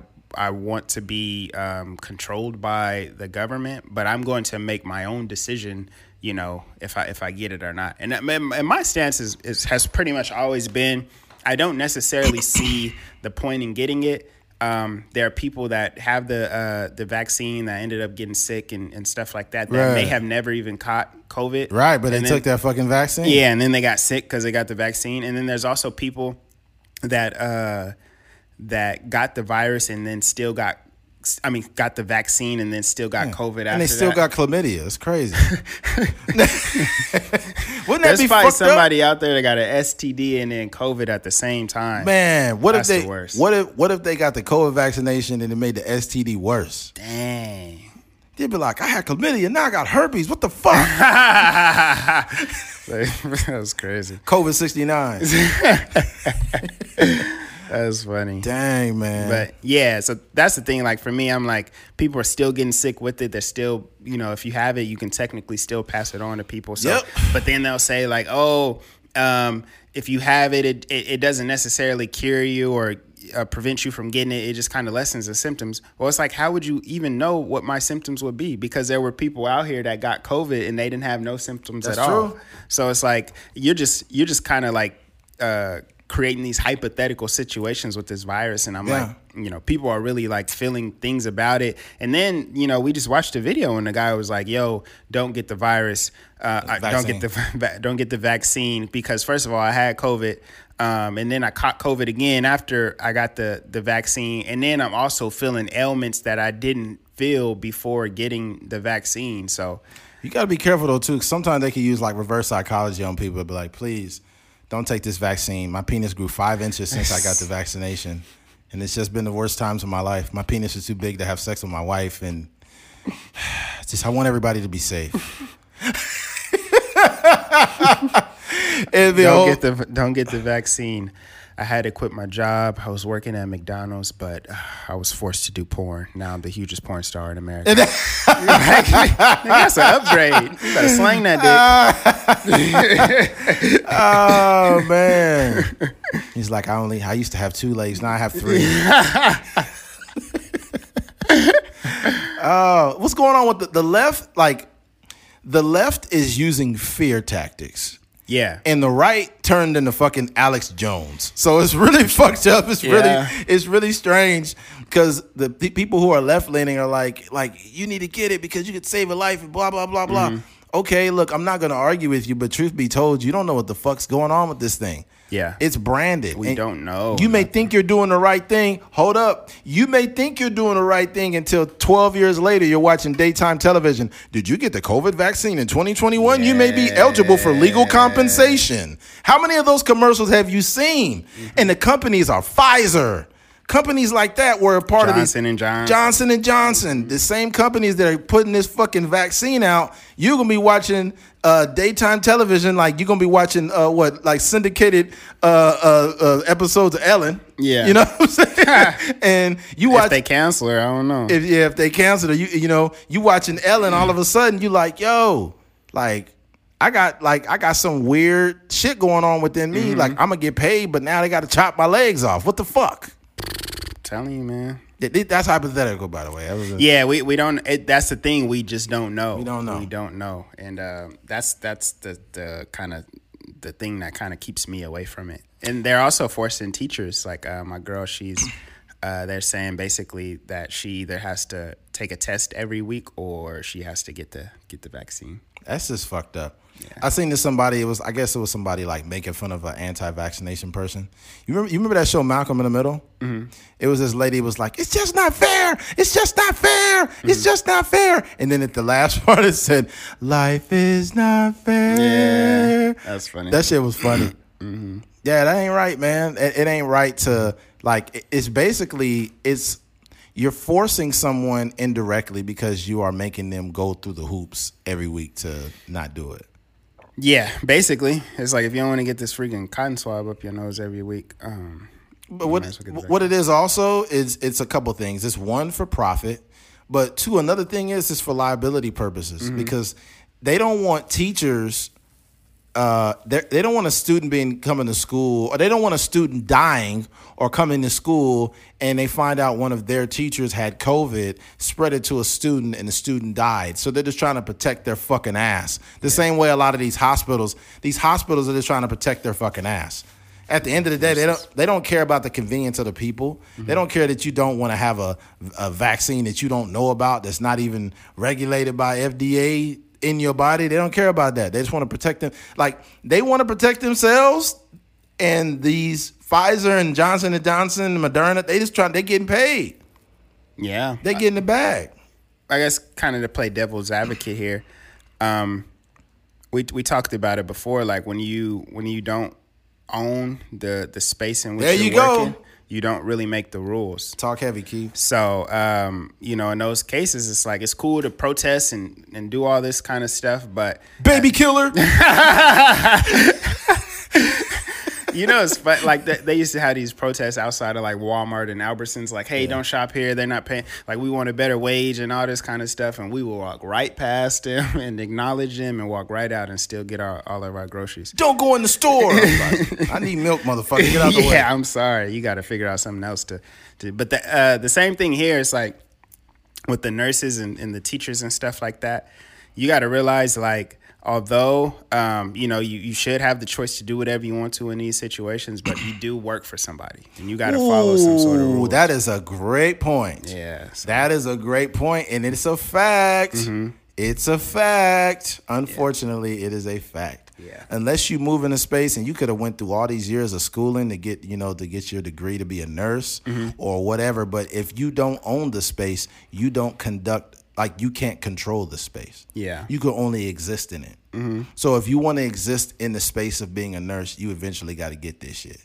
yeah, That's crazy. That is that is probably one of that's probably one of the best points. The the thing about it too is that these are these are uh, fields that are very competitive, like teachers and, Yeah. and, uh, and nurses and stuff like that. It's a nurse program every single year. every year it's a nurse program. So we got no problem bouncing you out. Yeah, I don't think they worry. Obviously, there's probably levels. There's probably a really good nurse and a bad nurse, but like Yeah. they're going I like them bad nurses. bad nurses are Yeah. solid. Yeah, Not bad like taking care of me. Yeah. like bad like when they clock out. take care of you when you when they clock out. Yep. Yeah, Yep. When they get off that 14 hour shift. check your vitals. Yep. I give them another five minute shift. Five minutes. That's a lunch break. It's a smoke break. yeah. like them five minutes, huh?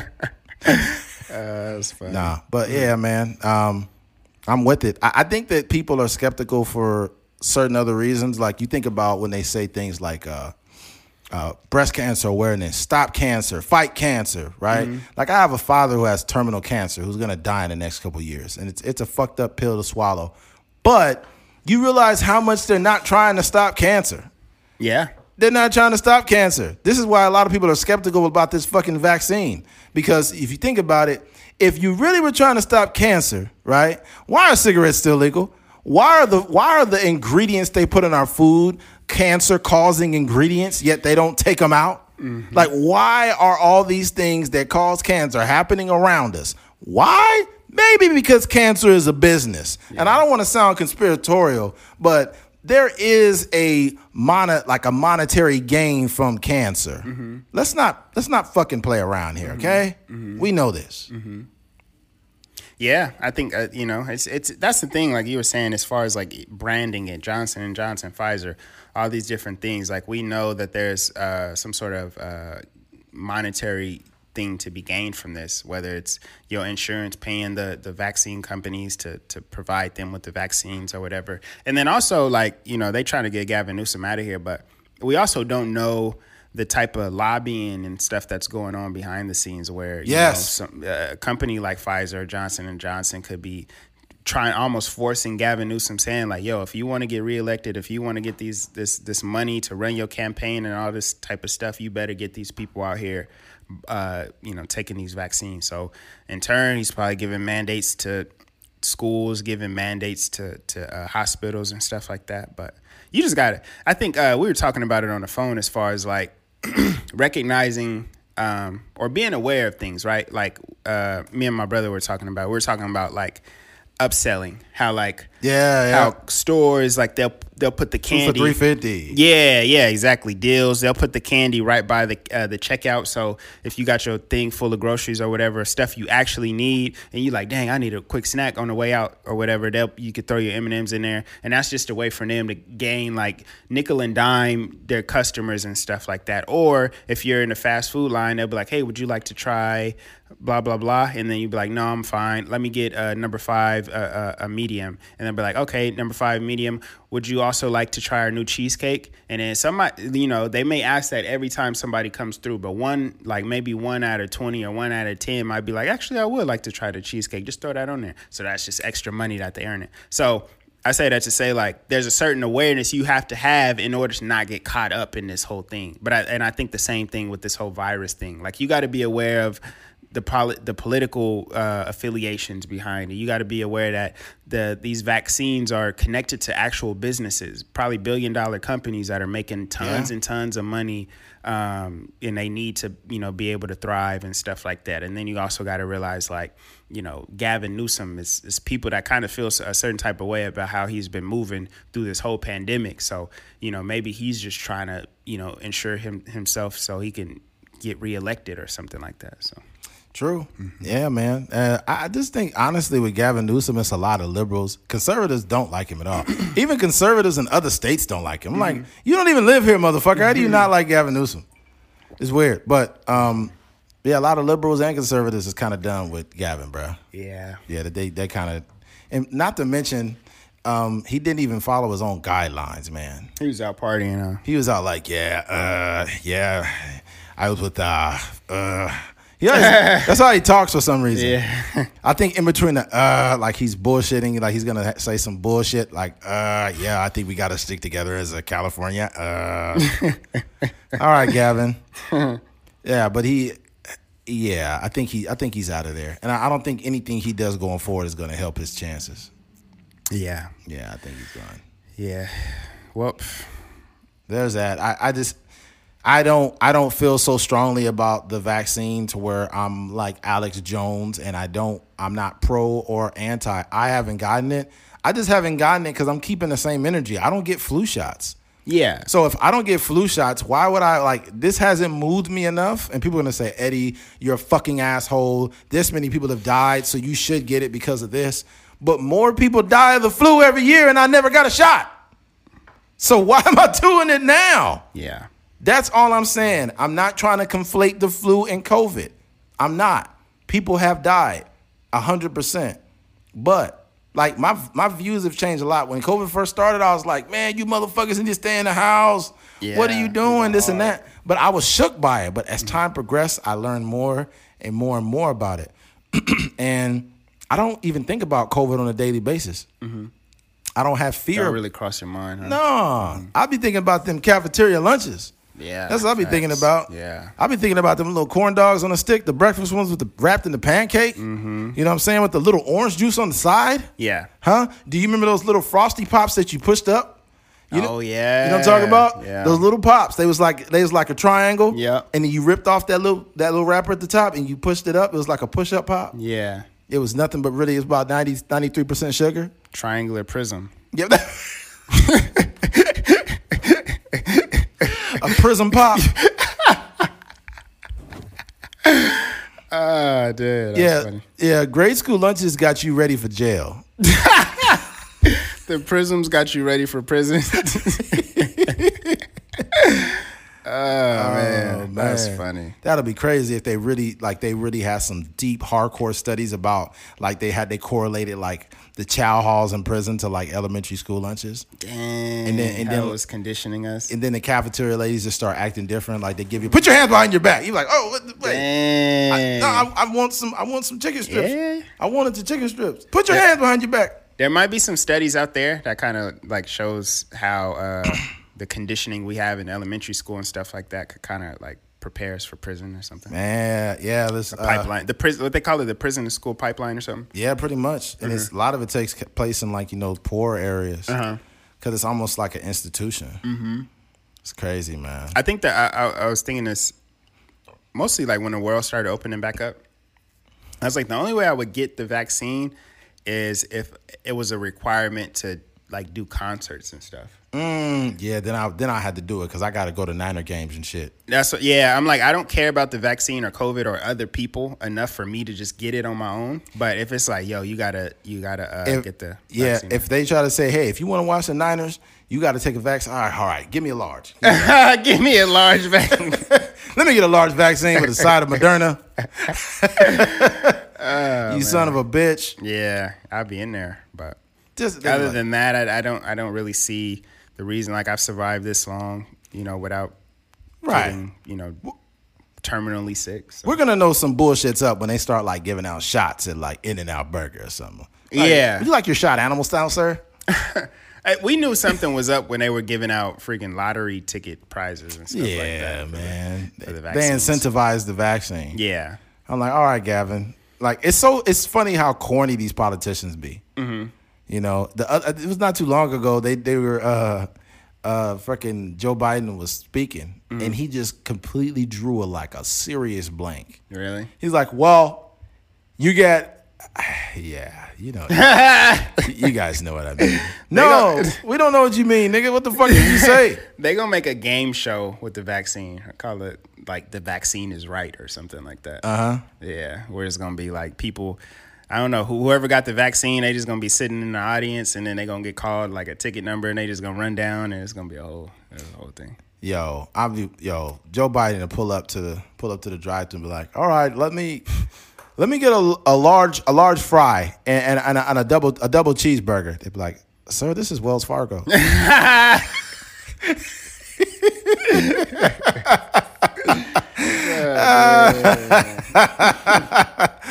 oh, he done forgot too much stuff, bro. Oh, for sure. Man. Yeah. Oh man. I I think done, been around for a while. yeah, he been around a minute, but it, but he cannot run for a second term. I think He's so know- old. know- yeah, he yeah.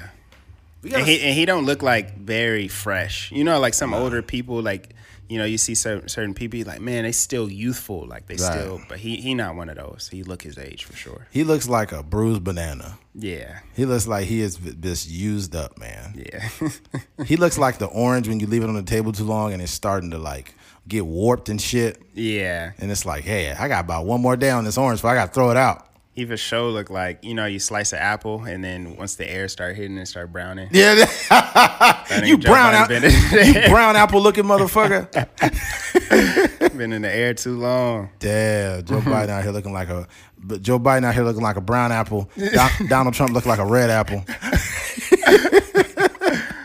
oh man, White, white people are. I find them very interesting because like there are um, some white people that are very. You could tell they have like a lot of insecurities about like their age and their look, mm-hmm. right? So like they'll do like a guy like Donald Trump.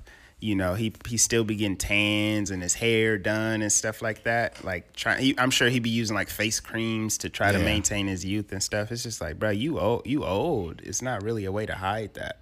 Yeah, Trump looks like he farts twenty four seven. Like he just got, he just like he, He just got, got, loose booty, huh? he's got gas. Just Yeah. every, you know what, guys? You guys, listen, listen here. I want America to be free. oh man. That nigga had that diaper on that one He time. ain't, he ain't running for pre- he ain't running for president. He running to the toilet. All right, man. Yeah, we ain't got much else to say about this. We'll go ahead and uh, switch gears on this one. Switching gears. Lizzo. Uh, recently, Lizzo responds to her negative comments uh, from some recent actions or what she did. All right. Um, in quote, Lizzo cries during Instagram Live in response to me messages. It's fat phobic and it's racist and it's hurtful.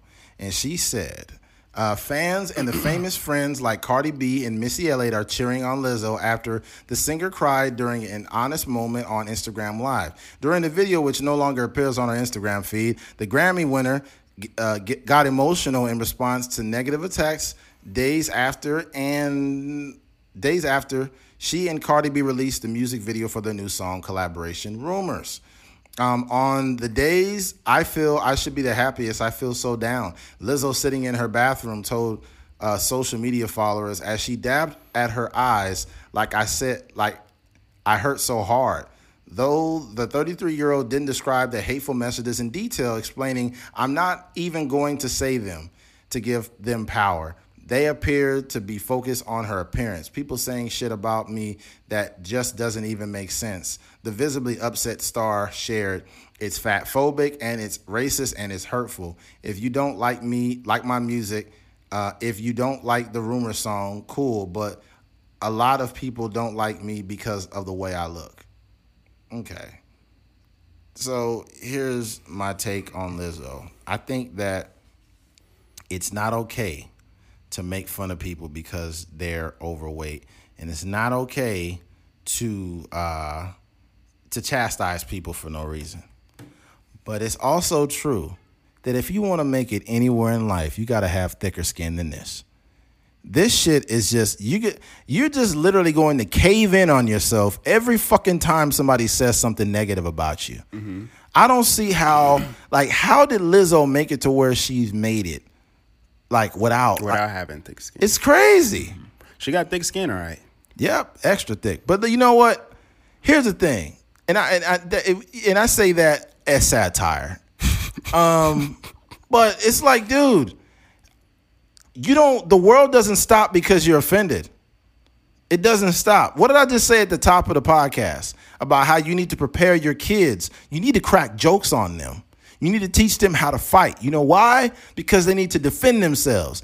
And when you are a celebrity and you got so many motherfuckers saying fucked up shit, then don't give it power. Don't have motherfuckers having you. When you got people seeing you crying on Instagram, they won.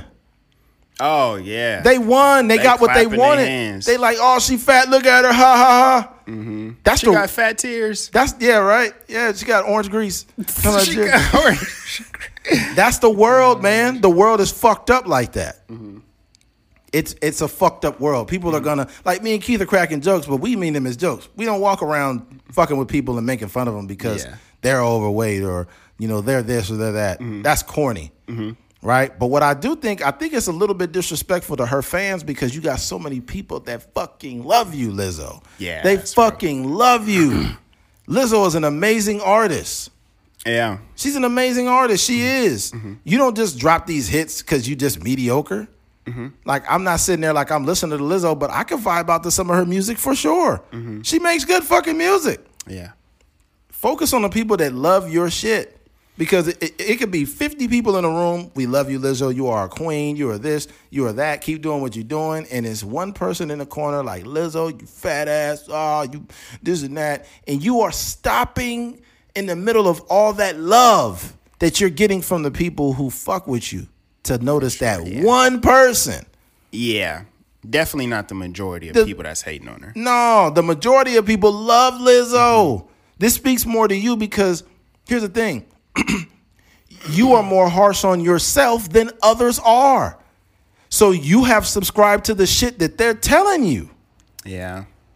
And- I would I, not to cut you off. I want you to finish your point, but I would feel slighted as a fan if, um, and this is kind of something J Cole was mentioning in Wale. Like I would feel slighted as a fan if if I'm going to every concert, if I'm streaming the music, if I'm buying the album, um, just supporting, buying merchandise and stuff like that, and then you get online and you go on these rants about people that's like hating on you or not supporting you. I'd be like, yo, like I'm I'm I'm here, and or me and my friends, we vibe out to your stuff. We went to your concert but all you seem to speak about like you don't really thank us for our support you're more so um commenting on the, the negative stuff Yeah. Yeah, you you bene- you benefit from the same fans that you like. I know she gives loves to her fans. I know Yeah. she does. But like, we can't live in a world where people are only supposed like. The problem I have with this is we can't live in a world where people are only supposed to tell us nice things. If you overweight, be prepared for fat slander and fat jokes. Mm-hmm. If you're not super attractive and you might look funny, be prepared for ugly jokes. If you short, be prepared for motherfuckers to crack short jokes on you. If you broke, be prepared for motherfuckers to crack broke jokes on you. That is the real world. I know it's hard for people to get that. Mm-hmm. Mm-hmm. I know you want to live in a place where motherfuckers tell you all the shit you want to hear, but that ain't how it works. That ain't how it works, man. And I don't want to keep reiterating the same points. But it's like I could walk out the door right now and somebody could say something I don't like. And it's up to me how I respond to it. yeah You, we're gonna die someday. We can't just be like, I don't like the way they talking to me. You're gonna fucking die someday. Are you gonna let these people hold power over you? yeah you got to shift that energy i think it, it, it's okay like I'm, i mean I, I told you guys earlier like i got bullied before too and as a kid i didn't like it at all um, it's it's a part. I think the emotions um, for me. I'm not telling her not to feel these sort of emotions. I, I think that she she can uh, shift the way she um, processes that type of information. I think you know we talked about um, more so like instead of speaking on the negative, maybe speak more so about the positive stuff. Like, hey, um, you know, I'm not gonna let them bring me down. I'm gonna shout out such and such. Um, big Lizzo's biggest fan, 52 or whatever in the comments, like, yo, I appreciate the love, or like shouting people out individually that are like actually showing her support instead of like feeding into it. Cause like you said, that's like that that's validating the people that are online just to be there to hate. And when she did the video, the reaction video where she was crying and stuff like that, the whole stream was just like, Lizzo, we love you. We love you. support We love We're you. the biggest fan. I think she thrives off that attention. Yeah, yeah. I th- but I think that um, I I I just think she got to she she needs to also like change her uh, relationship with social media. Yeah. and I don't know where she's getting this hate from and stuff like that. But the people that seem to be the most miserable people are the people that are consistently on social Yeah. media, whether they show. I mean, and if you look at Lizzo's Instagram, it's you know it's a lot of her showing her body and dancing and all this kind of stuff. So I don't know. I, the thing that I think too is, um, which which is interesting to me is, um, her relationship with herself. It's it's it's very um, indecisive. It's it's all over the place in a sense, and that's the that's human nature. We're you know hypocritical at times. We contradict ourselves at times.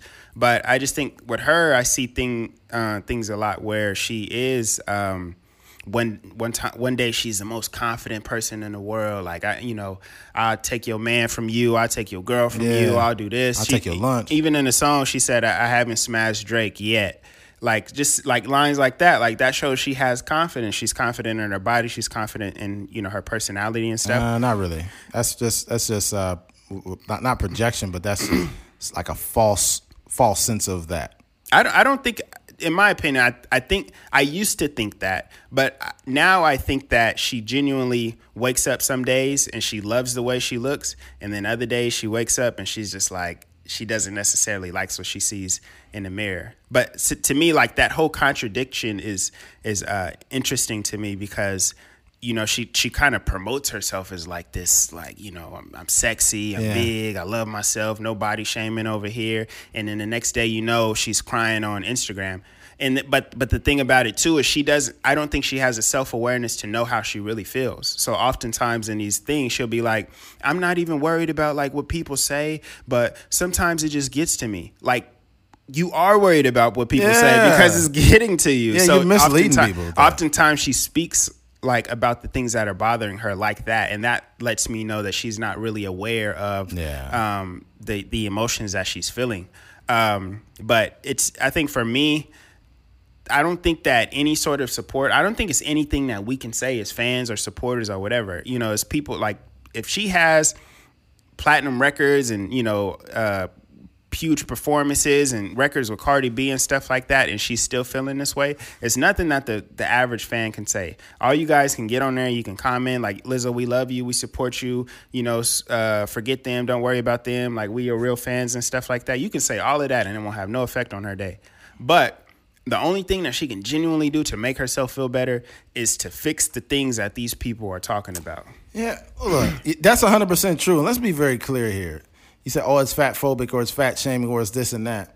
Let me be very clear when I say this. As a person who goes to the gym and tries to keep my weight down, and it's a battle, you know, especially when you don't got a lot of time and you're trying to eat better and you make mistakes. Like, I battle with my weight and I still work out and do something about it, right? But here's the thing it's not okay to be fat.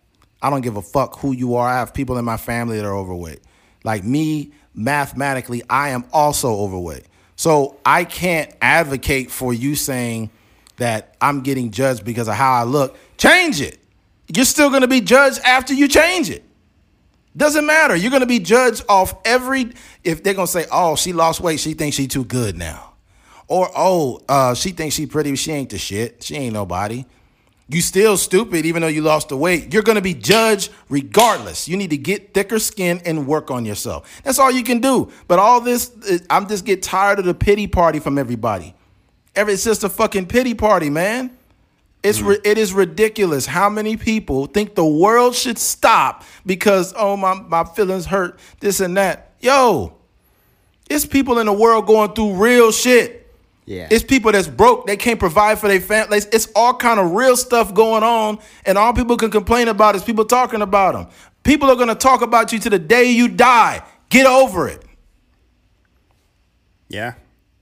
There's somebody out there that wishes they could eat it as much as Lizzo. You know what, man? I'm done. Hashtag cancel Keith, man. Get Keith the fuck out of here. By the end of 2021, Keith got to go. Keith and his hair got to fucking go.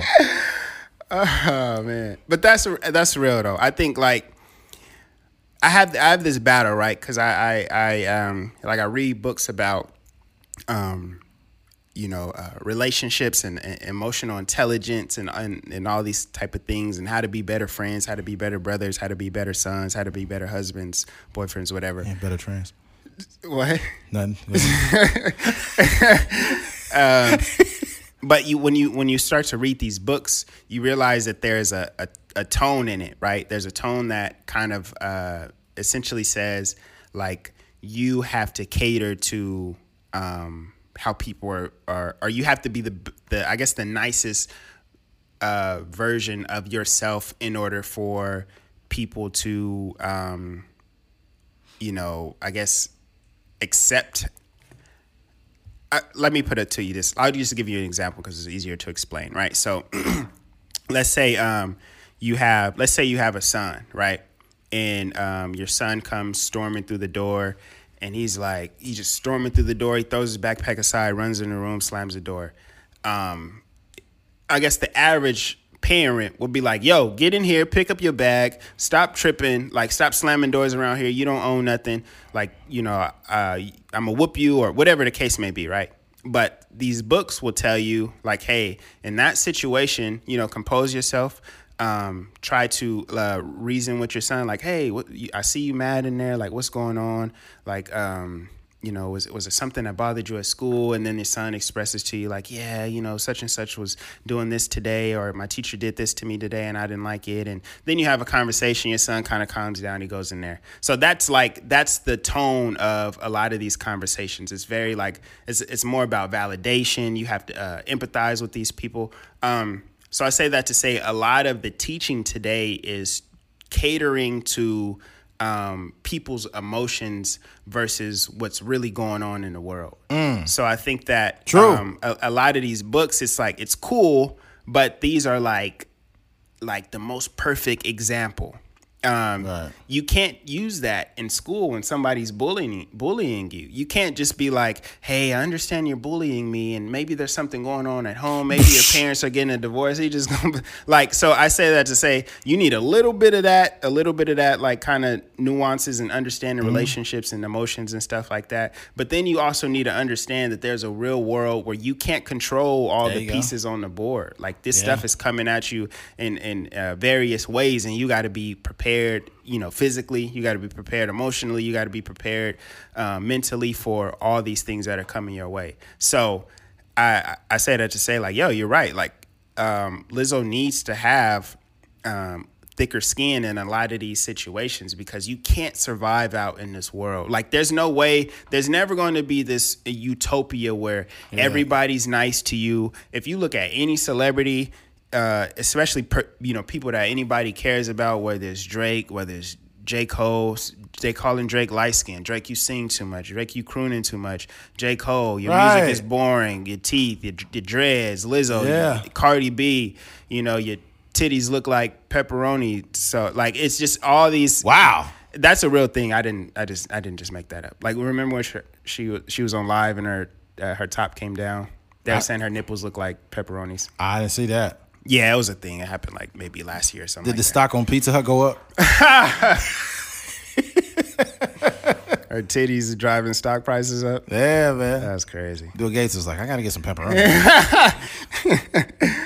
Nah, but yeah, I think I think that you know um, we we just have to understand that like it's a it's a real world out there. It's it's difficult. Um, not everybody is uh, put together like you. Not everybody can you know have the manners that you you do. Not everyone has a a uh, internet etiquette the same way as you do. So we got to be prepared. And even for us, like I mean, Eddie talked about you know deleting one of his YouTube videos because there was so much stuff going on. Yeah, but, that's true. But not, and it wasn't Eddie getting on Instagram and crying like, "Hey, why why y'all attacking me like that?" It's more like, "Yo, I understand that the world is not going to change. So what I have to do is adapt to what's going on yes. in this world." It took me years to get like, uh, it was oh god, that would have been about at least a minimum of eight ooh, at least eight years ago uh-huh. that I posted a video on YouTube and it start like it start having traffic coming, mm-hmm. and it got around like a over a thousand views. Yeah. And uh, people was just saying stuff like, "Oh, he wrong because he said this and that. Like this dude's stupid. He looked like this." And it's just a bunch of just evil people waiting. Like you got to understand something too. Anybody that will get on social media and be like fat slob, get a life, they hate themselves. They hate themselves. Anybody that's living a nice, like a fruitful life will not go on social media to cut you down. Yeah. You got to use your brain when you see these comments because they're basically telling you, I hate my life and I want you to feel how I feel about myself. Yeah. So fuck you. You're fat. You're lazy. You're stupid. And when they see you crying, they feel so good because they you validated their bullshit. Not only that, I think sometimes, like, and I, I, was, I think I told you I had this experience one time. So one time we did this show, um, and I don't know if I've ever like told Tiffany this to herself, but Tiffany is a she's a comedian out here, right? Mm-hmm. So we did a show, and Tiffany brought a lot of her friends and family up there. And Bakersfield, we're still we're still grooming the etiquette for comedy shows out here. Like I'm sure you you witnessed it a lot of times. Mm-hmm. Like if the setting isn't right, if it's if it's drinks everywhere, if it's if it's hot in there, if it's if it's too the lighting is too high or whatever, like people are kind of like like stuck up. You know what I mean? Yeah. Versus when we go to LA, we go to the comedy store, like people are going there to laugh, they're comfortable, the whole nine, right? So excuse me. We had the show, I do my set. In my mind, I think the jokes are funny but you know they they're not really landing. Like people are not really laughing, and it's and it's kind of like my show didn't go go that well. That's so fine. It happens then, like, to everybody. Yeah, exactly. So DJ go up there. DJ didn't do that well either. Um, then I think uh, our boy Chris goes up there. He does pre- he does pretty good. And then Tiffany go up there and they laugh from the jump. She go out there like, "Hey, what's up?" And everybody, ha ha ha. So in my mind, I'm like, "Dang!" Like I just want her to do as bad as me. You know what mm-hmm. I mean? So I'm saying like I can understand like mm-hmm. that that feeling of and now I don't think like that because I, I, understand like the dynamics of fans and you know people and mm-hmm. you know when you bringing people out and I would never do that now. I hope she you know she's very talented and right. I hope she does you know she goes far in her career, um, and she will. But at that time I was like like I was I was a real hater, but. I say that to say like those people on the internet, like the people that are attacking Lizzo, yeah. had that same type of emotion that I did. So when they um, when they hate their life, when they hate their job, when they hate their their wife or whomever, um, these are the type of people that want to see people doing as bad as them. So oh, yeah. that's when they'll say those kind of hateful, you know, things and try to bring people down so they can feel just as bad as them. Yeah. So you know, when when they say Liz, when they see Lizzo crying, they're like, "Yeah, somebody feels just as bad as me." hundred percent. And here's the thing too. There was this dude. I guess he got shot out by Rap Radar, and he he's got he's got a, he's a decent rapper. I seen this on Instagram. Uh-huh. And then uh, I was looking at his story, and then he had a flow talking about like Lil Nas X and about like you know if Lil Nas X could talk about being gay or something, I could say I don't like it or something, just whatever it was. He was rapping that. Yeah, he's rapping that. Uh-huh. And then I, I put in the comments, I was like, "Look, bro, I was like, you see what's going on right now with um, uh, uh, DaBaby. Mm-hmm. Like if you could see what he's going through right now, I don't think this is the smartest time to. It's not something to stand. It's on. not something to stand on. Mm-hmm and I just basically said something about how I forgot what I said verbatim, but matter of fact, I think I pulled it up because this wasn't even that long ago. I told this guy this shit. Mm-hmm. I was like, dude, like it's just a dumb thing to say, but it also you come off as a hater. Yeah, and you don't want that because people going, people going, they're gonna check for you. They're gonna see it. The fuck is it at? It's right here somewhere. Where is it at? Where is it at? No, no, no. No, damn it. I thought I put it on there. Son of a bitch. Oh, it says this month. Yeah. You took a screenshot? No, I just had it on my thing, my um uh notifications. Oh, okay. So it's probably outdated. Damn it. But anyways, the dude uh the dude was like, I don't he responded like, I don't give a fuck. Like I don't give a fuck. I somebody got to say this, so I'm gonna say this. And then and then I looked at his story, and he was like hating on Chris Brown. Then he said, uh, hating on Chris Brown. Yeah, Chris Brown. He said something like Chris Brown was like, I don't know what happened in music or whatever, and quote. And he says says the same guy that did a collaboration with Young Thug or something like that. I'm just like, he must think he better than you. Yeah, it's just like you have this amplified view of yourself. Like mm-hmm. I should be the one that's in your shoes, yeah. so I'm gonna hate on you. But these are the people that don't make it. Mm-hmm. There is no pros to being a hateful person. Everybody that's hating on Lizzo is mad because they talk about how she fat, this and that. But you wish you could be Lizzo. Yeah, you wish you could. Like it's it sucks. Like the only scrutiny I have of Lizzo is only when it's only when she does something absolutely wild and then gets mad when people respond to it. Like when you go courtside to a Laker game with your whole ass out and twerk on the court mm-hmm. and people talk about you, you get mad. Mm-hmm. I don't care who it was. People say, "Oh well, you you keep that you don't keep that same energy with those other girls," and it's like, shut up. You don't know what I do. You yeah. don't know me as a person. Don't speak for every man and generalize us a, a, just having a nice piece of ass don't make us forget about everything, mm-hmm. right? But some people do wild. sh- It's, it don't matter who it was, whether Lizzo was a dude or a female. It's people when people do the game. Look at the game, for example. We talk about the game and how dumb he is. Yeah. This dude is forty something years old, talking about how he shoved his cock down Kim Kardashian's throat. Like Kim Kardashian is a mom, and you corny. He's still getting in fights on the street. He's just a corny motherfucker. So we have a balanced criticism of people. The, sorry to cut you off, hmm? but Kim Kardashian, her name gets brought up a lot, um, hmm? and it's only because she's successful. Right. There's a lot of hoes out there that niggas will probably never bring up in conversation, mm-hmm. but because she's you know fashion and you know uh, obviously like billionaire and the brands and mm-hmm. TV show and stuff like that, people like to throw that out there. She's But- culture appropriating. It could mm-hmm. be just her having braids. She's culture appropriating. She's doing this. She's doing that. She's mm-hmm. doing this. She's doing that. She tried to do like some social justice stuff. Look at her trying to pander to black people. It's like you just you're built to never give someone credit, or you're built to tear people down. Yeah. It's just like if you don't like somebody, you just attack them. It's like, come on, man. Look, I'll say this. Where we at, man? Uh, 140. He's gonna wrap this thing up, man. Um, That was cra- three topics, really. Yeah, I know because the other one is just not important enough. Yeah, I feel you. Um, we could get in. We actually can get into the last one. and Just knock it out real quick. Um, yeah, man. We just Lizzo, please get thicker skin because y- you you are extremely talented. I know you will not give a fuck, nor will you hear hear this podcast. But if somehow this is shared, I pray and hope the best for you.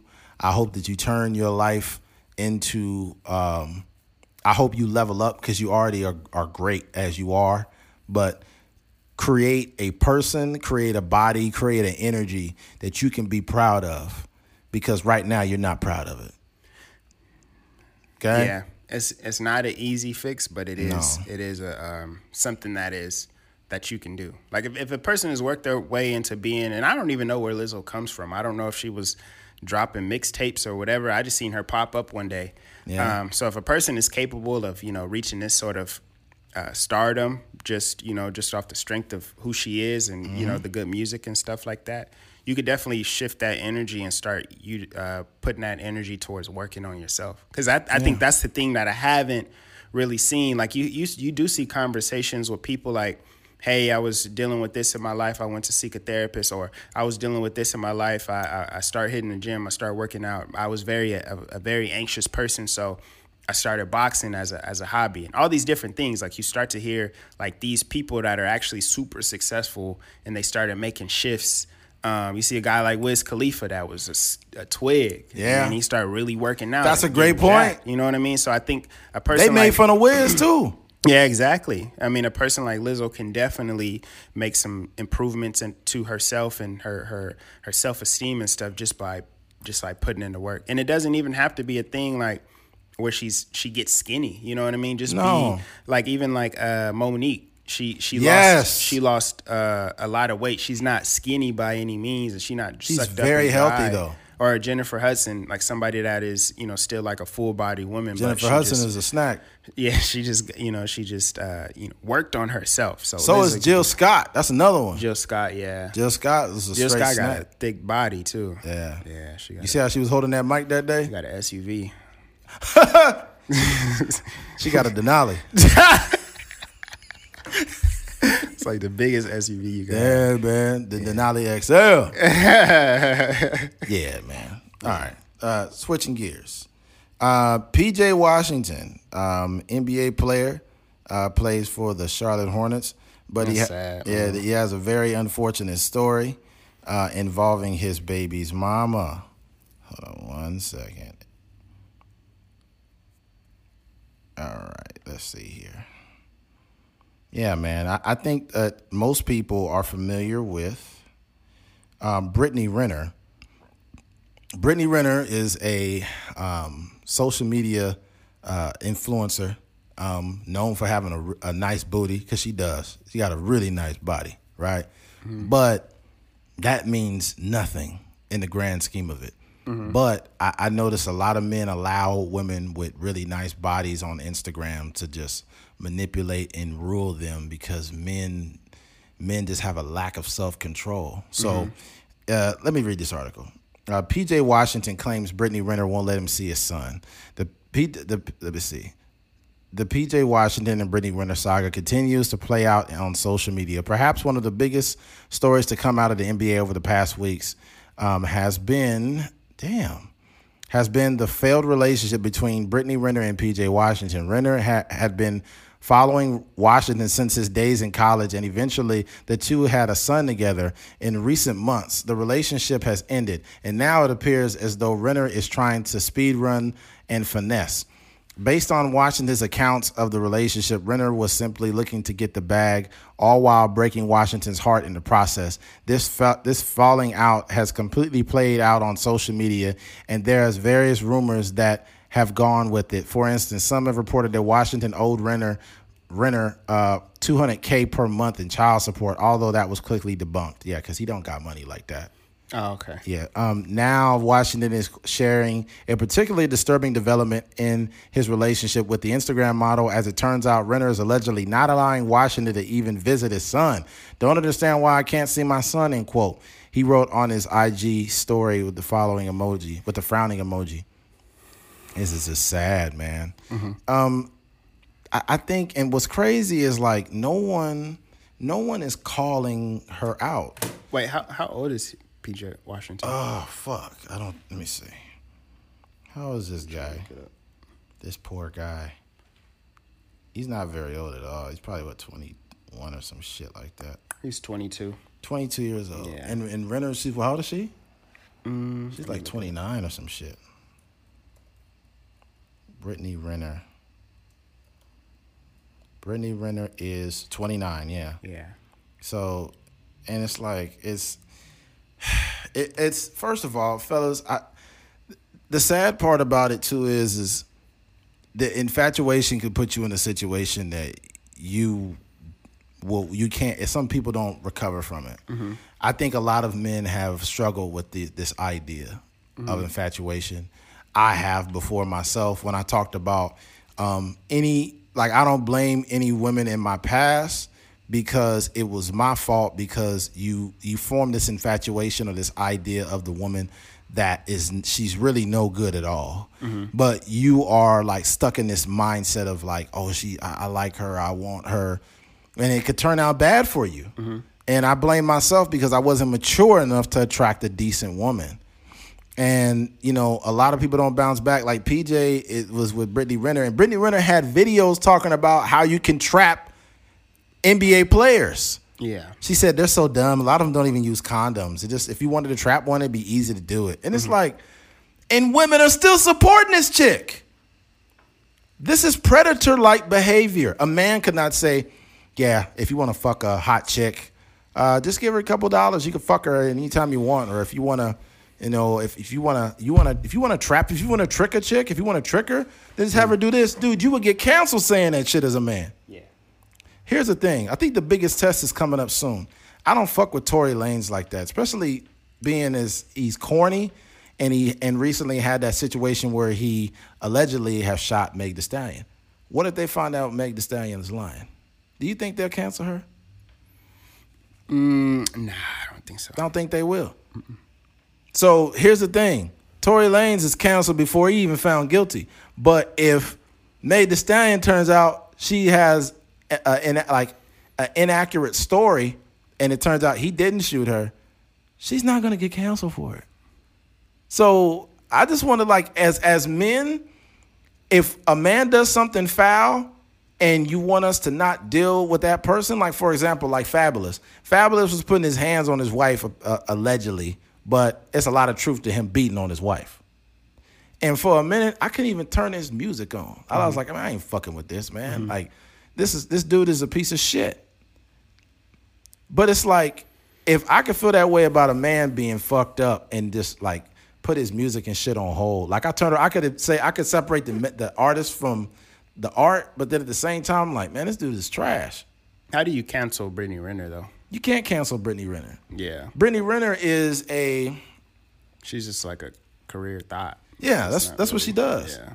She's a career thought with no fucking talent. Yeah. and she's got a lot of support for some reason. I don't know why. Mm. It's this world of mental illness on the internet that lives there. Mm. A woman like that should not be celebrated. She literally got with this dude, married him, divorced him right away, and now is getting spousal support or child support. And she talked about trapping players. And then she wrote a book about fucking professional players. Yeah. A tell-all book. This is this this woman is trash. She is trash. Mm. If a man was doing this, I feel the same way.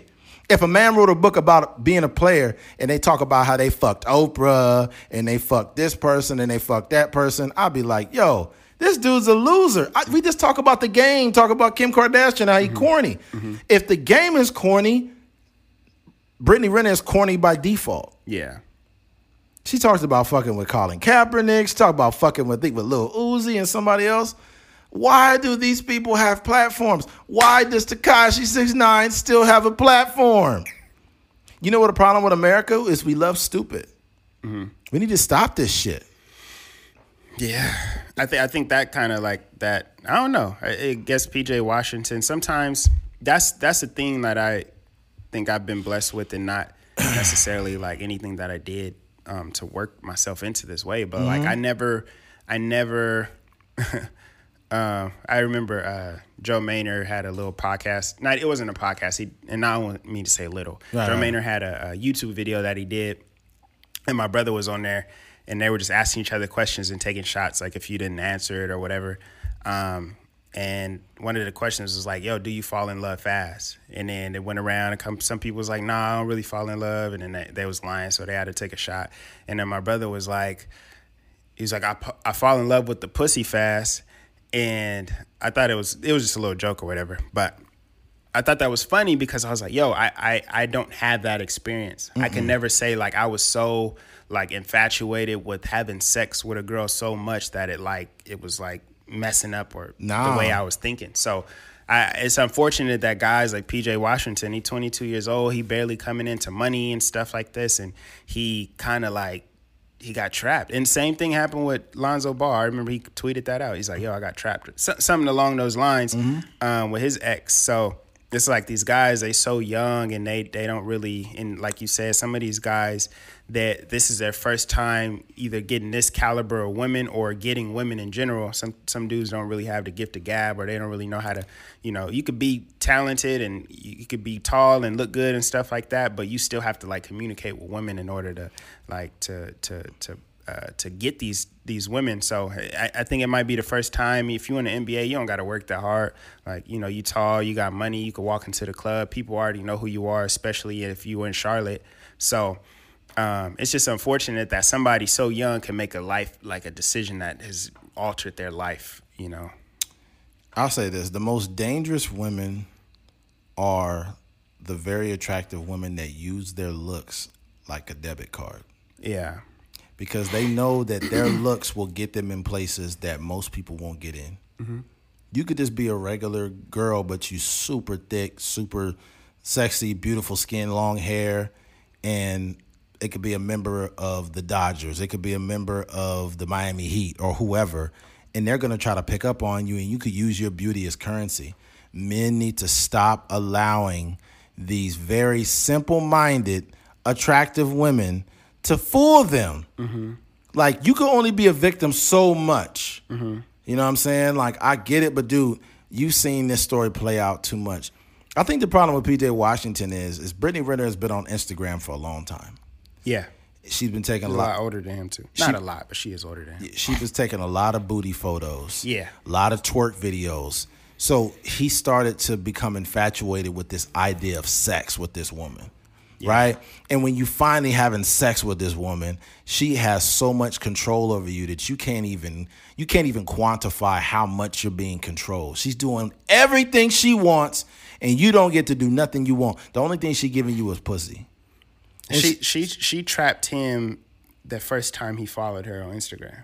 Man, yep. that and that's probably I'm sure I'm sure she had a whole game plan and there's a lot of women like her but I, I'm sure she had a whole game plan like okay like you know I already got the attention of some of these athletes and celebrities and stuff like that and it just it just You know how there's a one sided narrative about how men with power prey on women? Mm-hmm. What about women who look really good that prey on men? Yeah. This is a real fucking thing. Yeah. Because it'll be a man with power, and they say they preying on women, which I believe that's also true. Men with power can say, "Hey, I want you to come to my back office, and you know, you get this promotion afterwards." Right? Kind of a bribery, you know, sexual type shit. But then women, You want to be the head of this company? Yep. He'd invite her, just invite her to the dick like this. Like, do you want to get an advancement in this company? So you want that two week vacation, Emily? Crazy, man. Crazy. Yeah, I don't got much else to say besides this, but men, you got to stop allowing yourself to become con- get controlled by women. You got to Yeah. stop it. You got to stop because this is it, I'm not saying women are like this, but the women who are like her are like this. The women that know they're fucking hot, that know they're fine, that use it to trap dudes, that use it to get spousal support, that use it to get child support.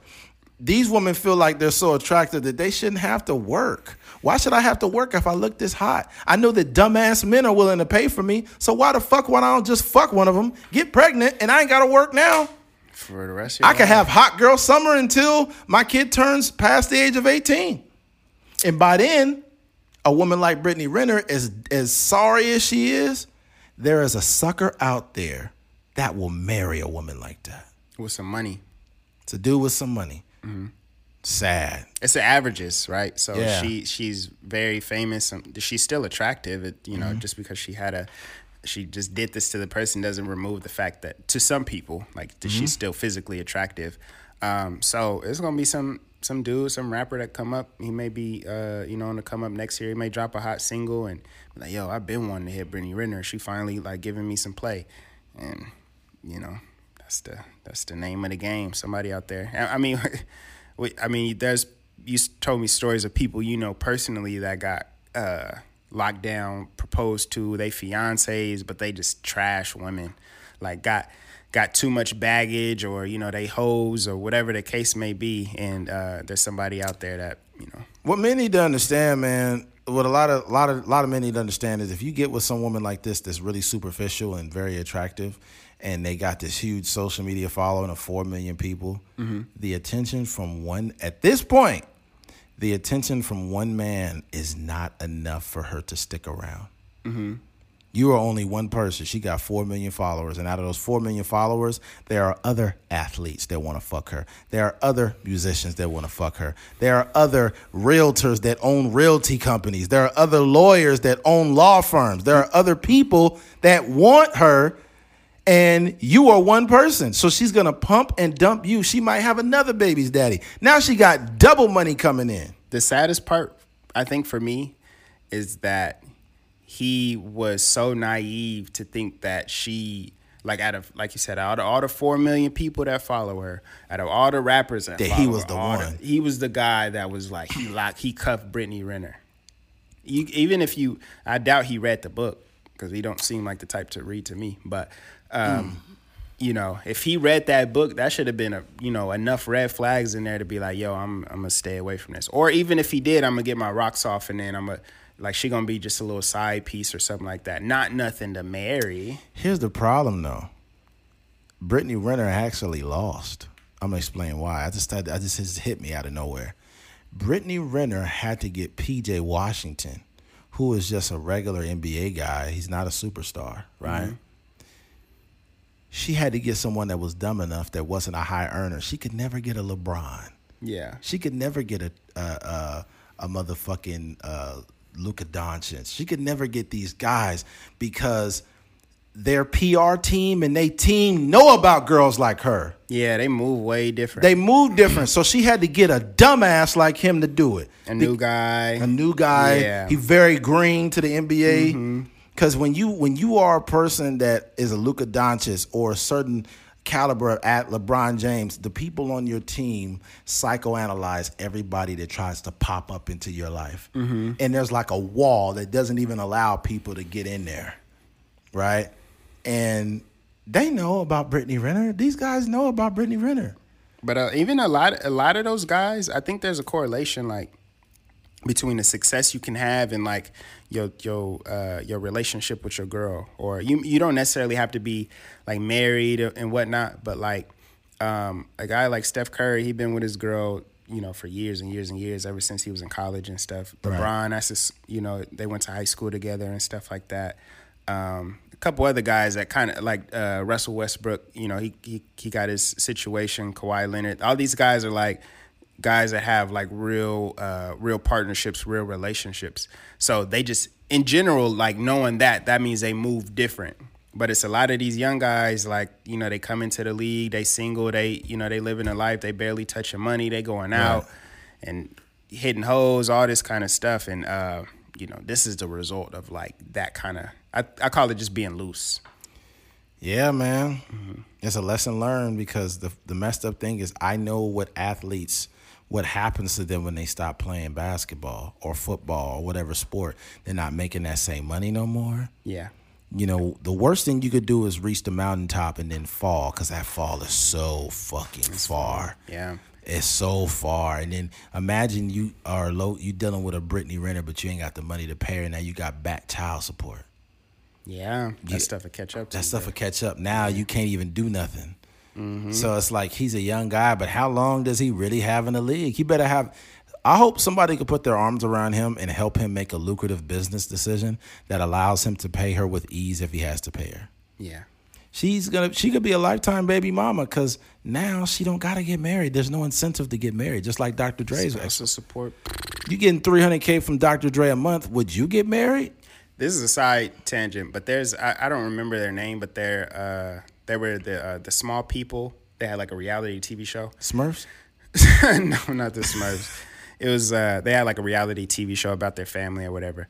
But the guy, I guess he I guess he divorced the girl that was on the show with him or whatever.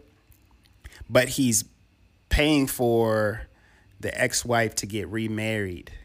So Oh my god. it sounds crazy, but I'm thinking about it now. I think either Dr. Dre or even PJ Washington should probably, I think they would do the same thing because that relieves them of all the stress of the spousal support.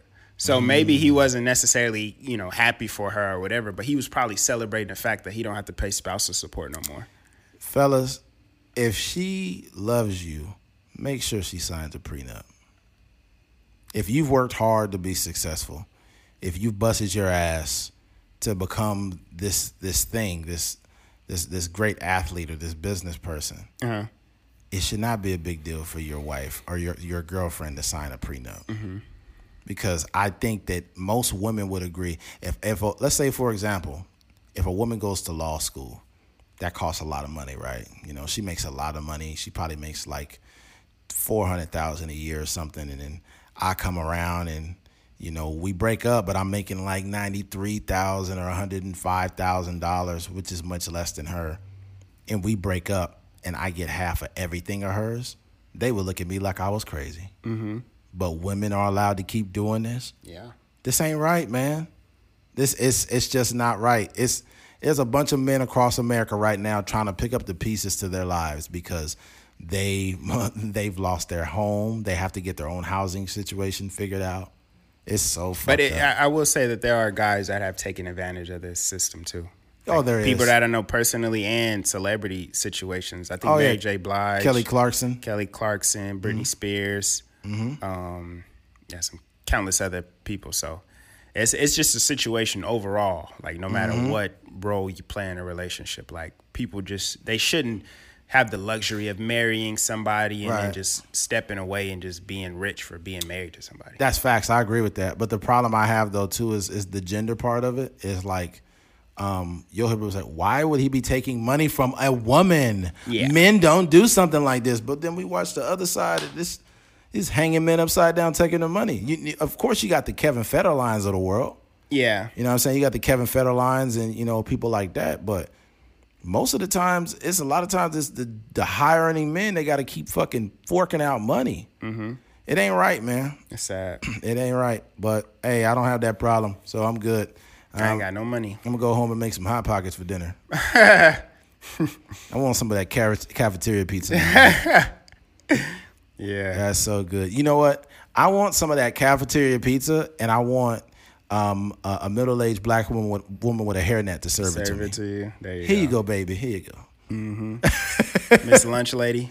You don't even know her name. Yeah. Her name is just Lunch. How you doing, Lunch? How you doing, baby? That was funny, man. Well, it looks like we made it to the end of this episode. We appreciate you for listening. Yes, sir. Thank you for listening to a Trucker's Mind podcast. I'm Eddie McGee. It's your boy K Fings. Right here. Peace.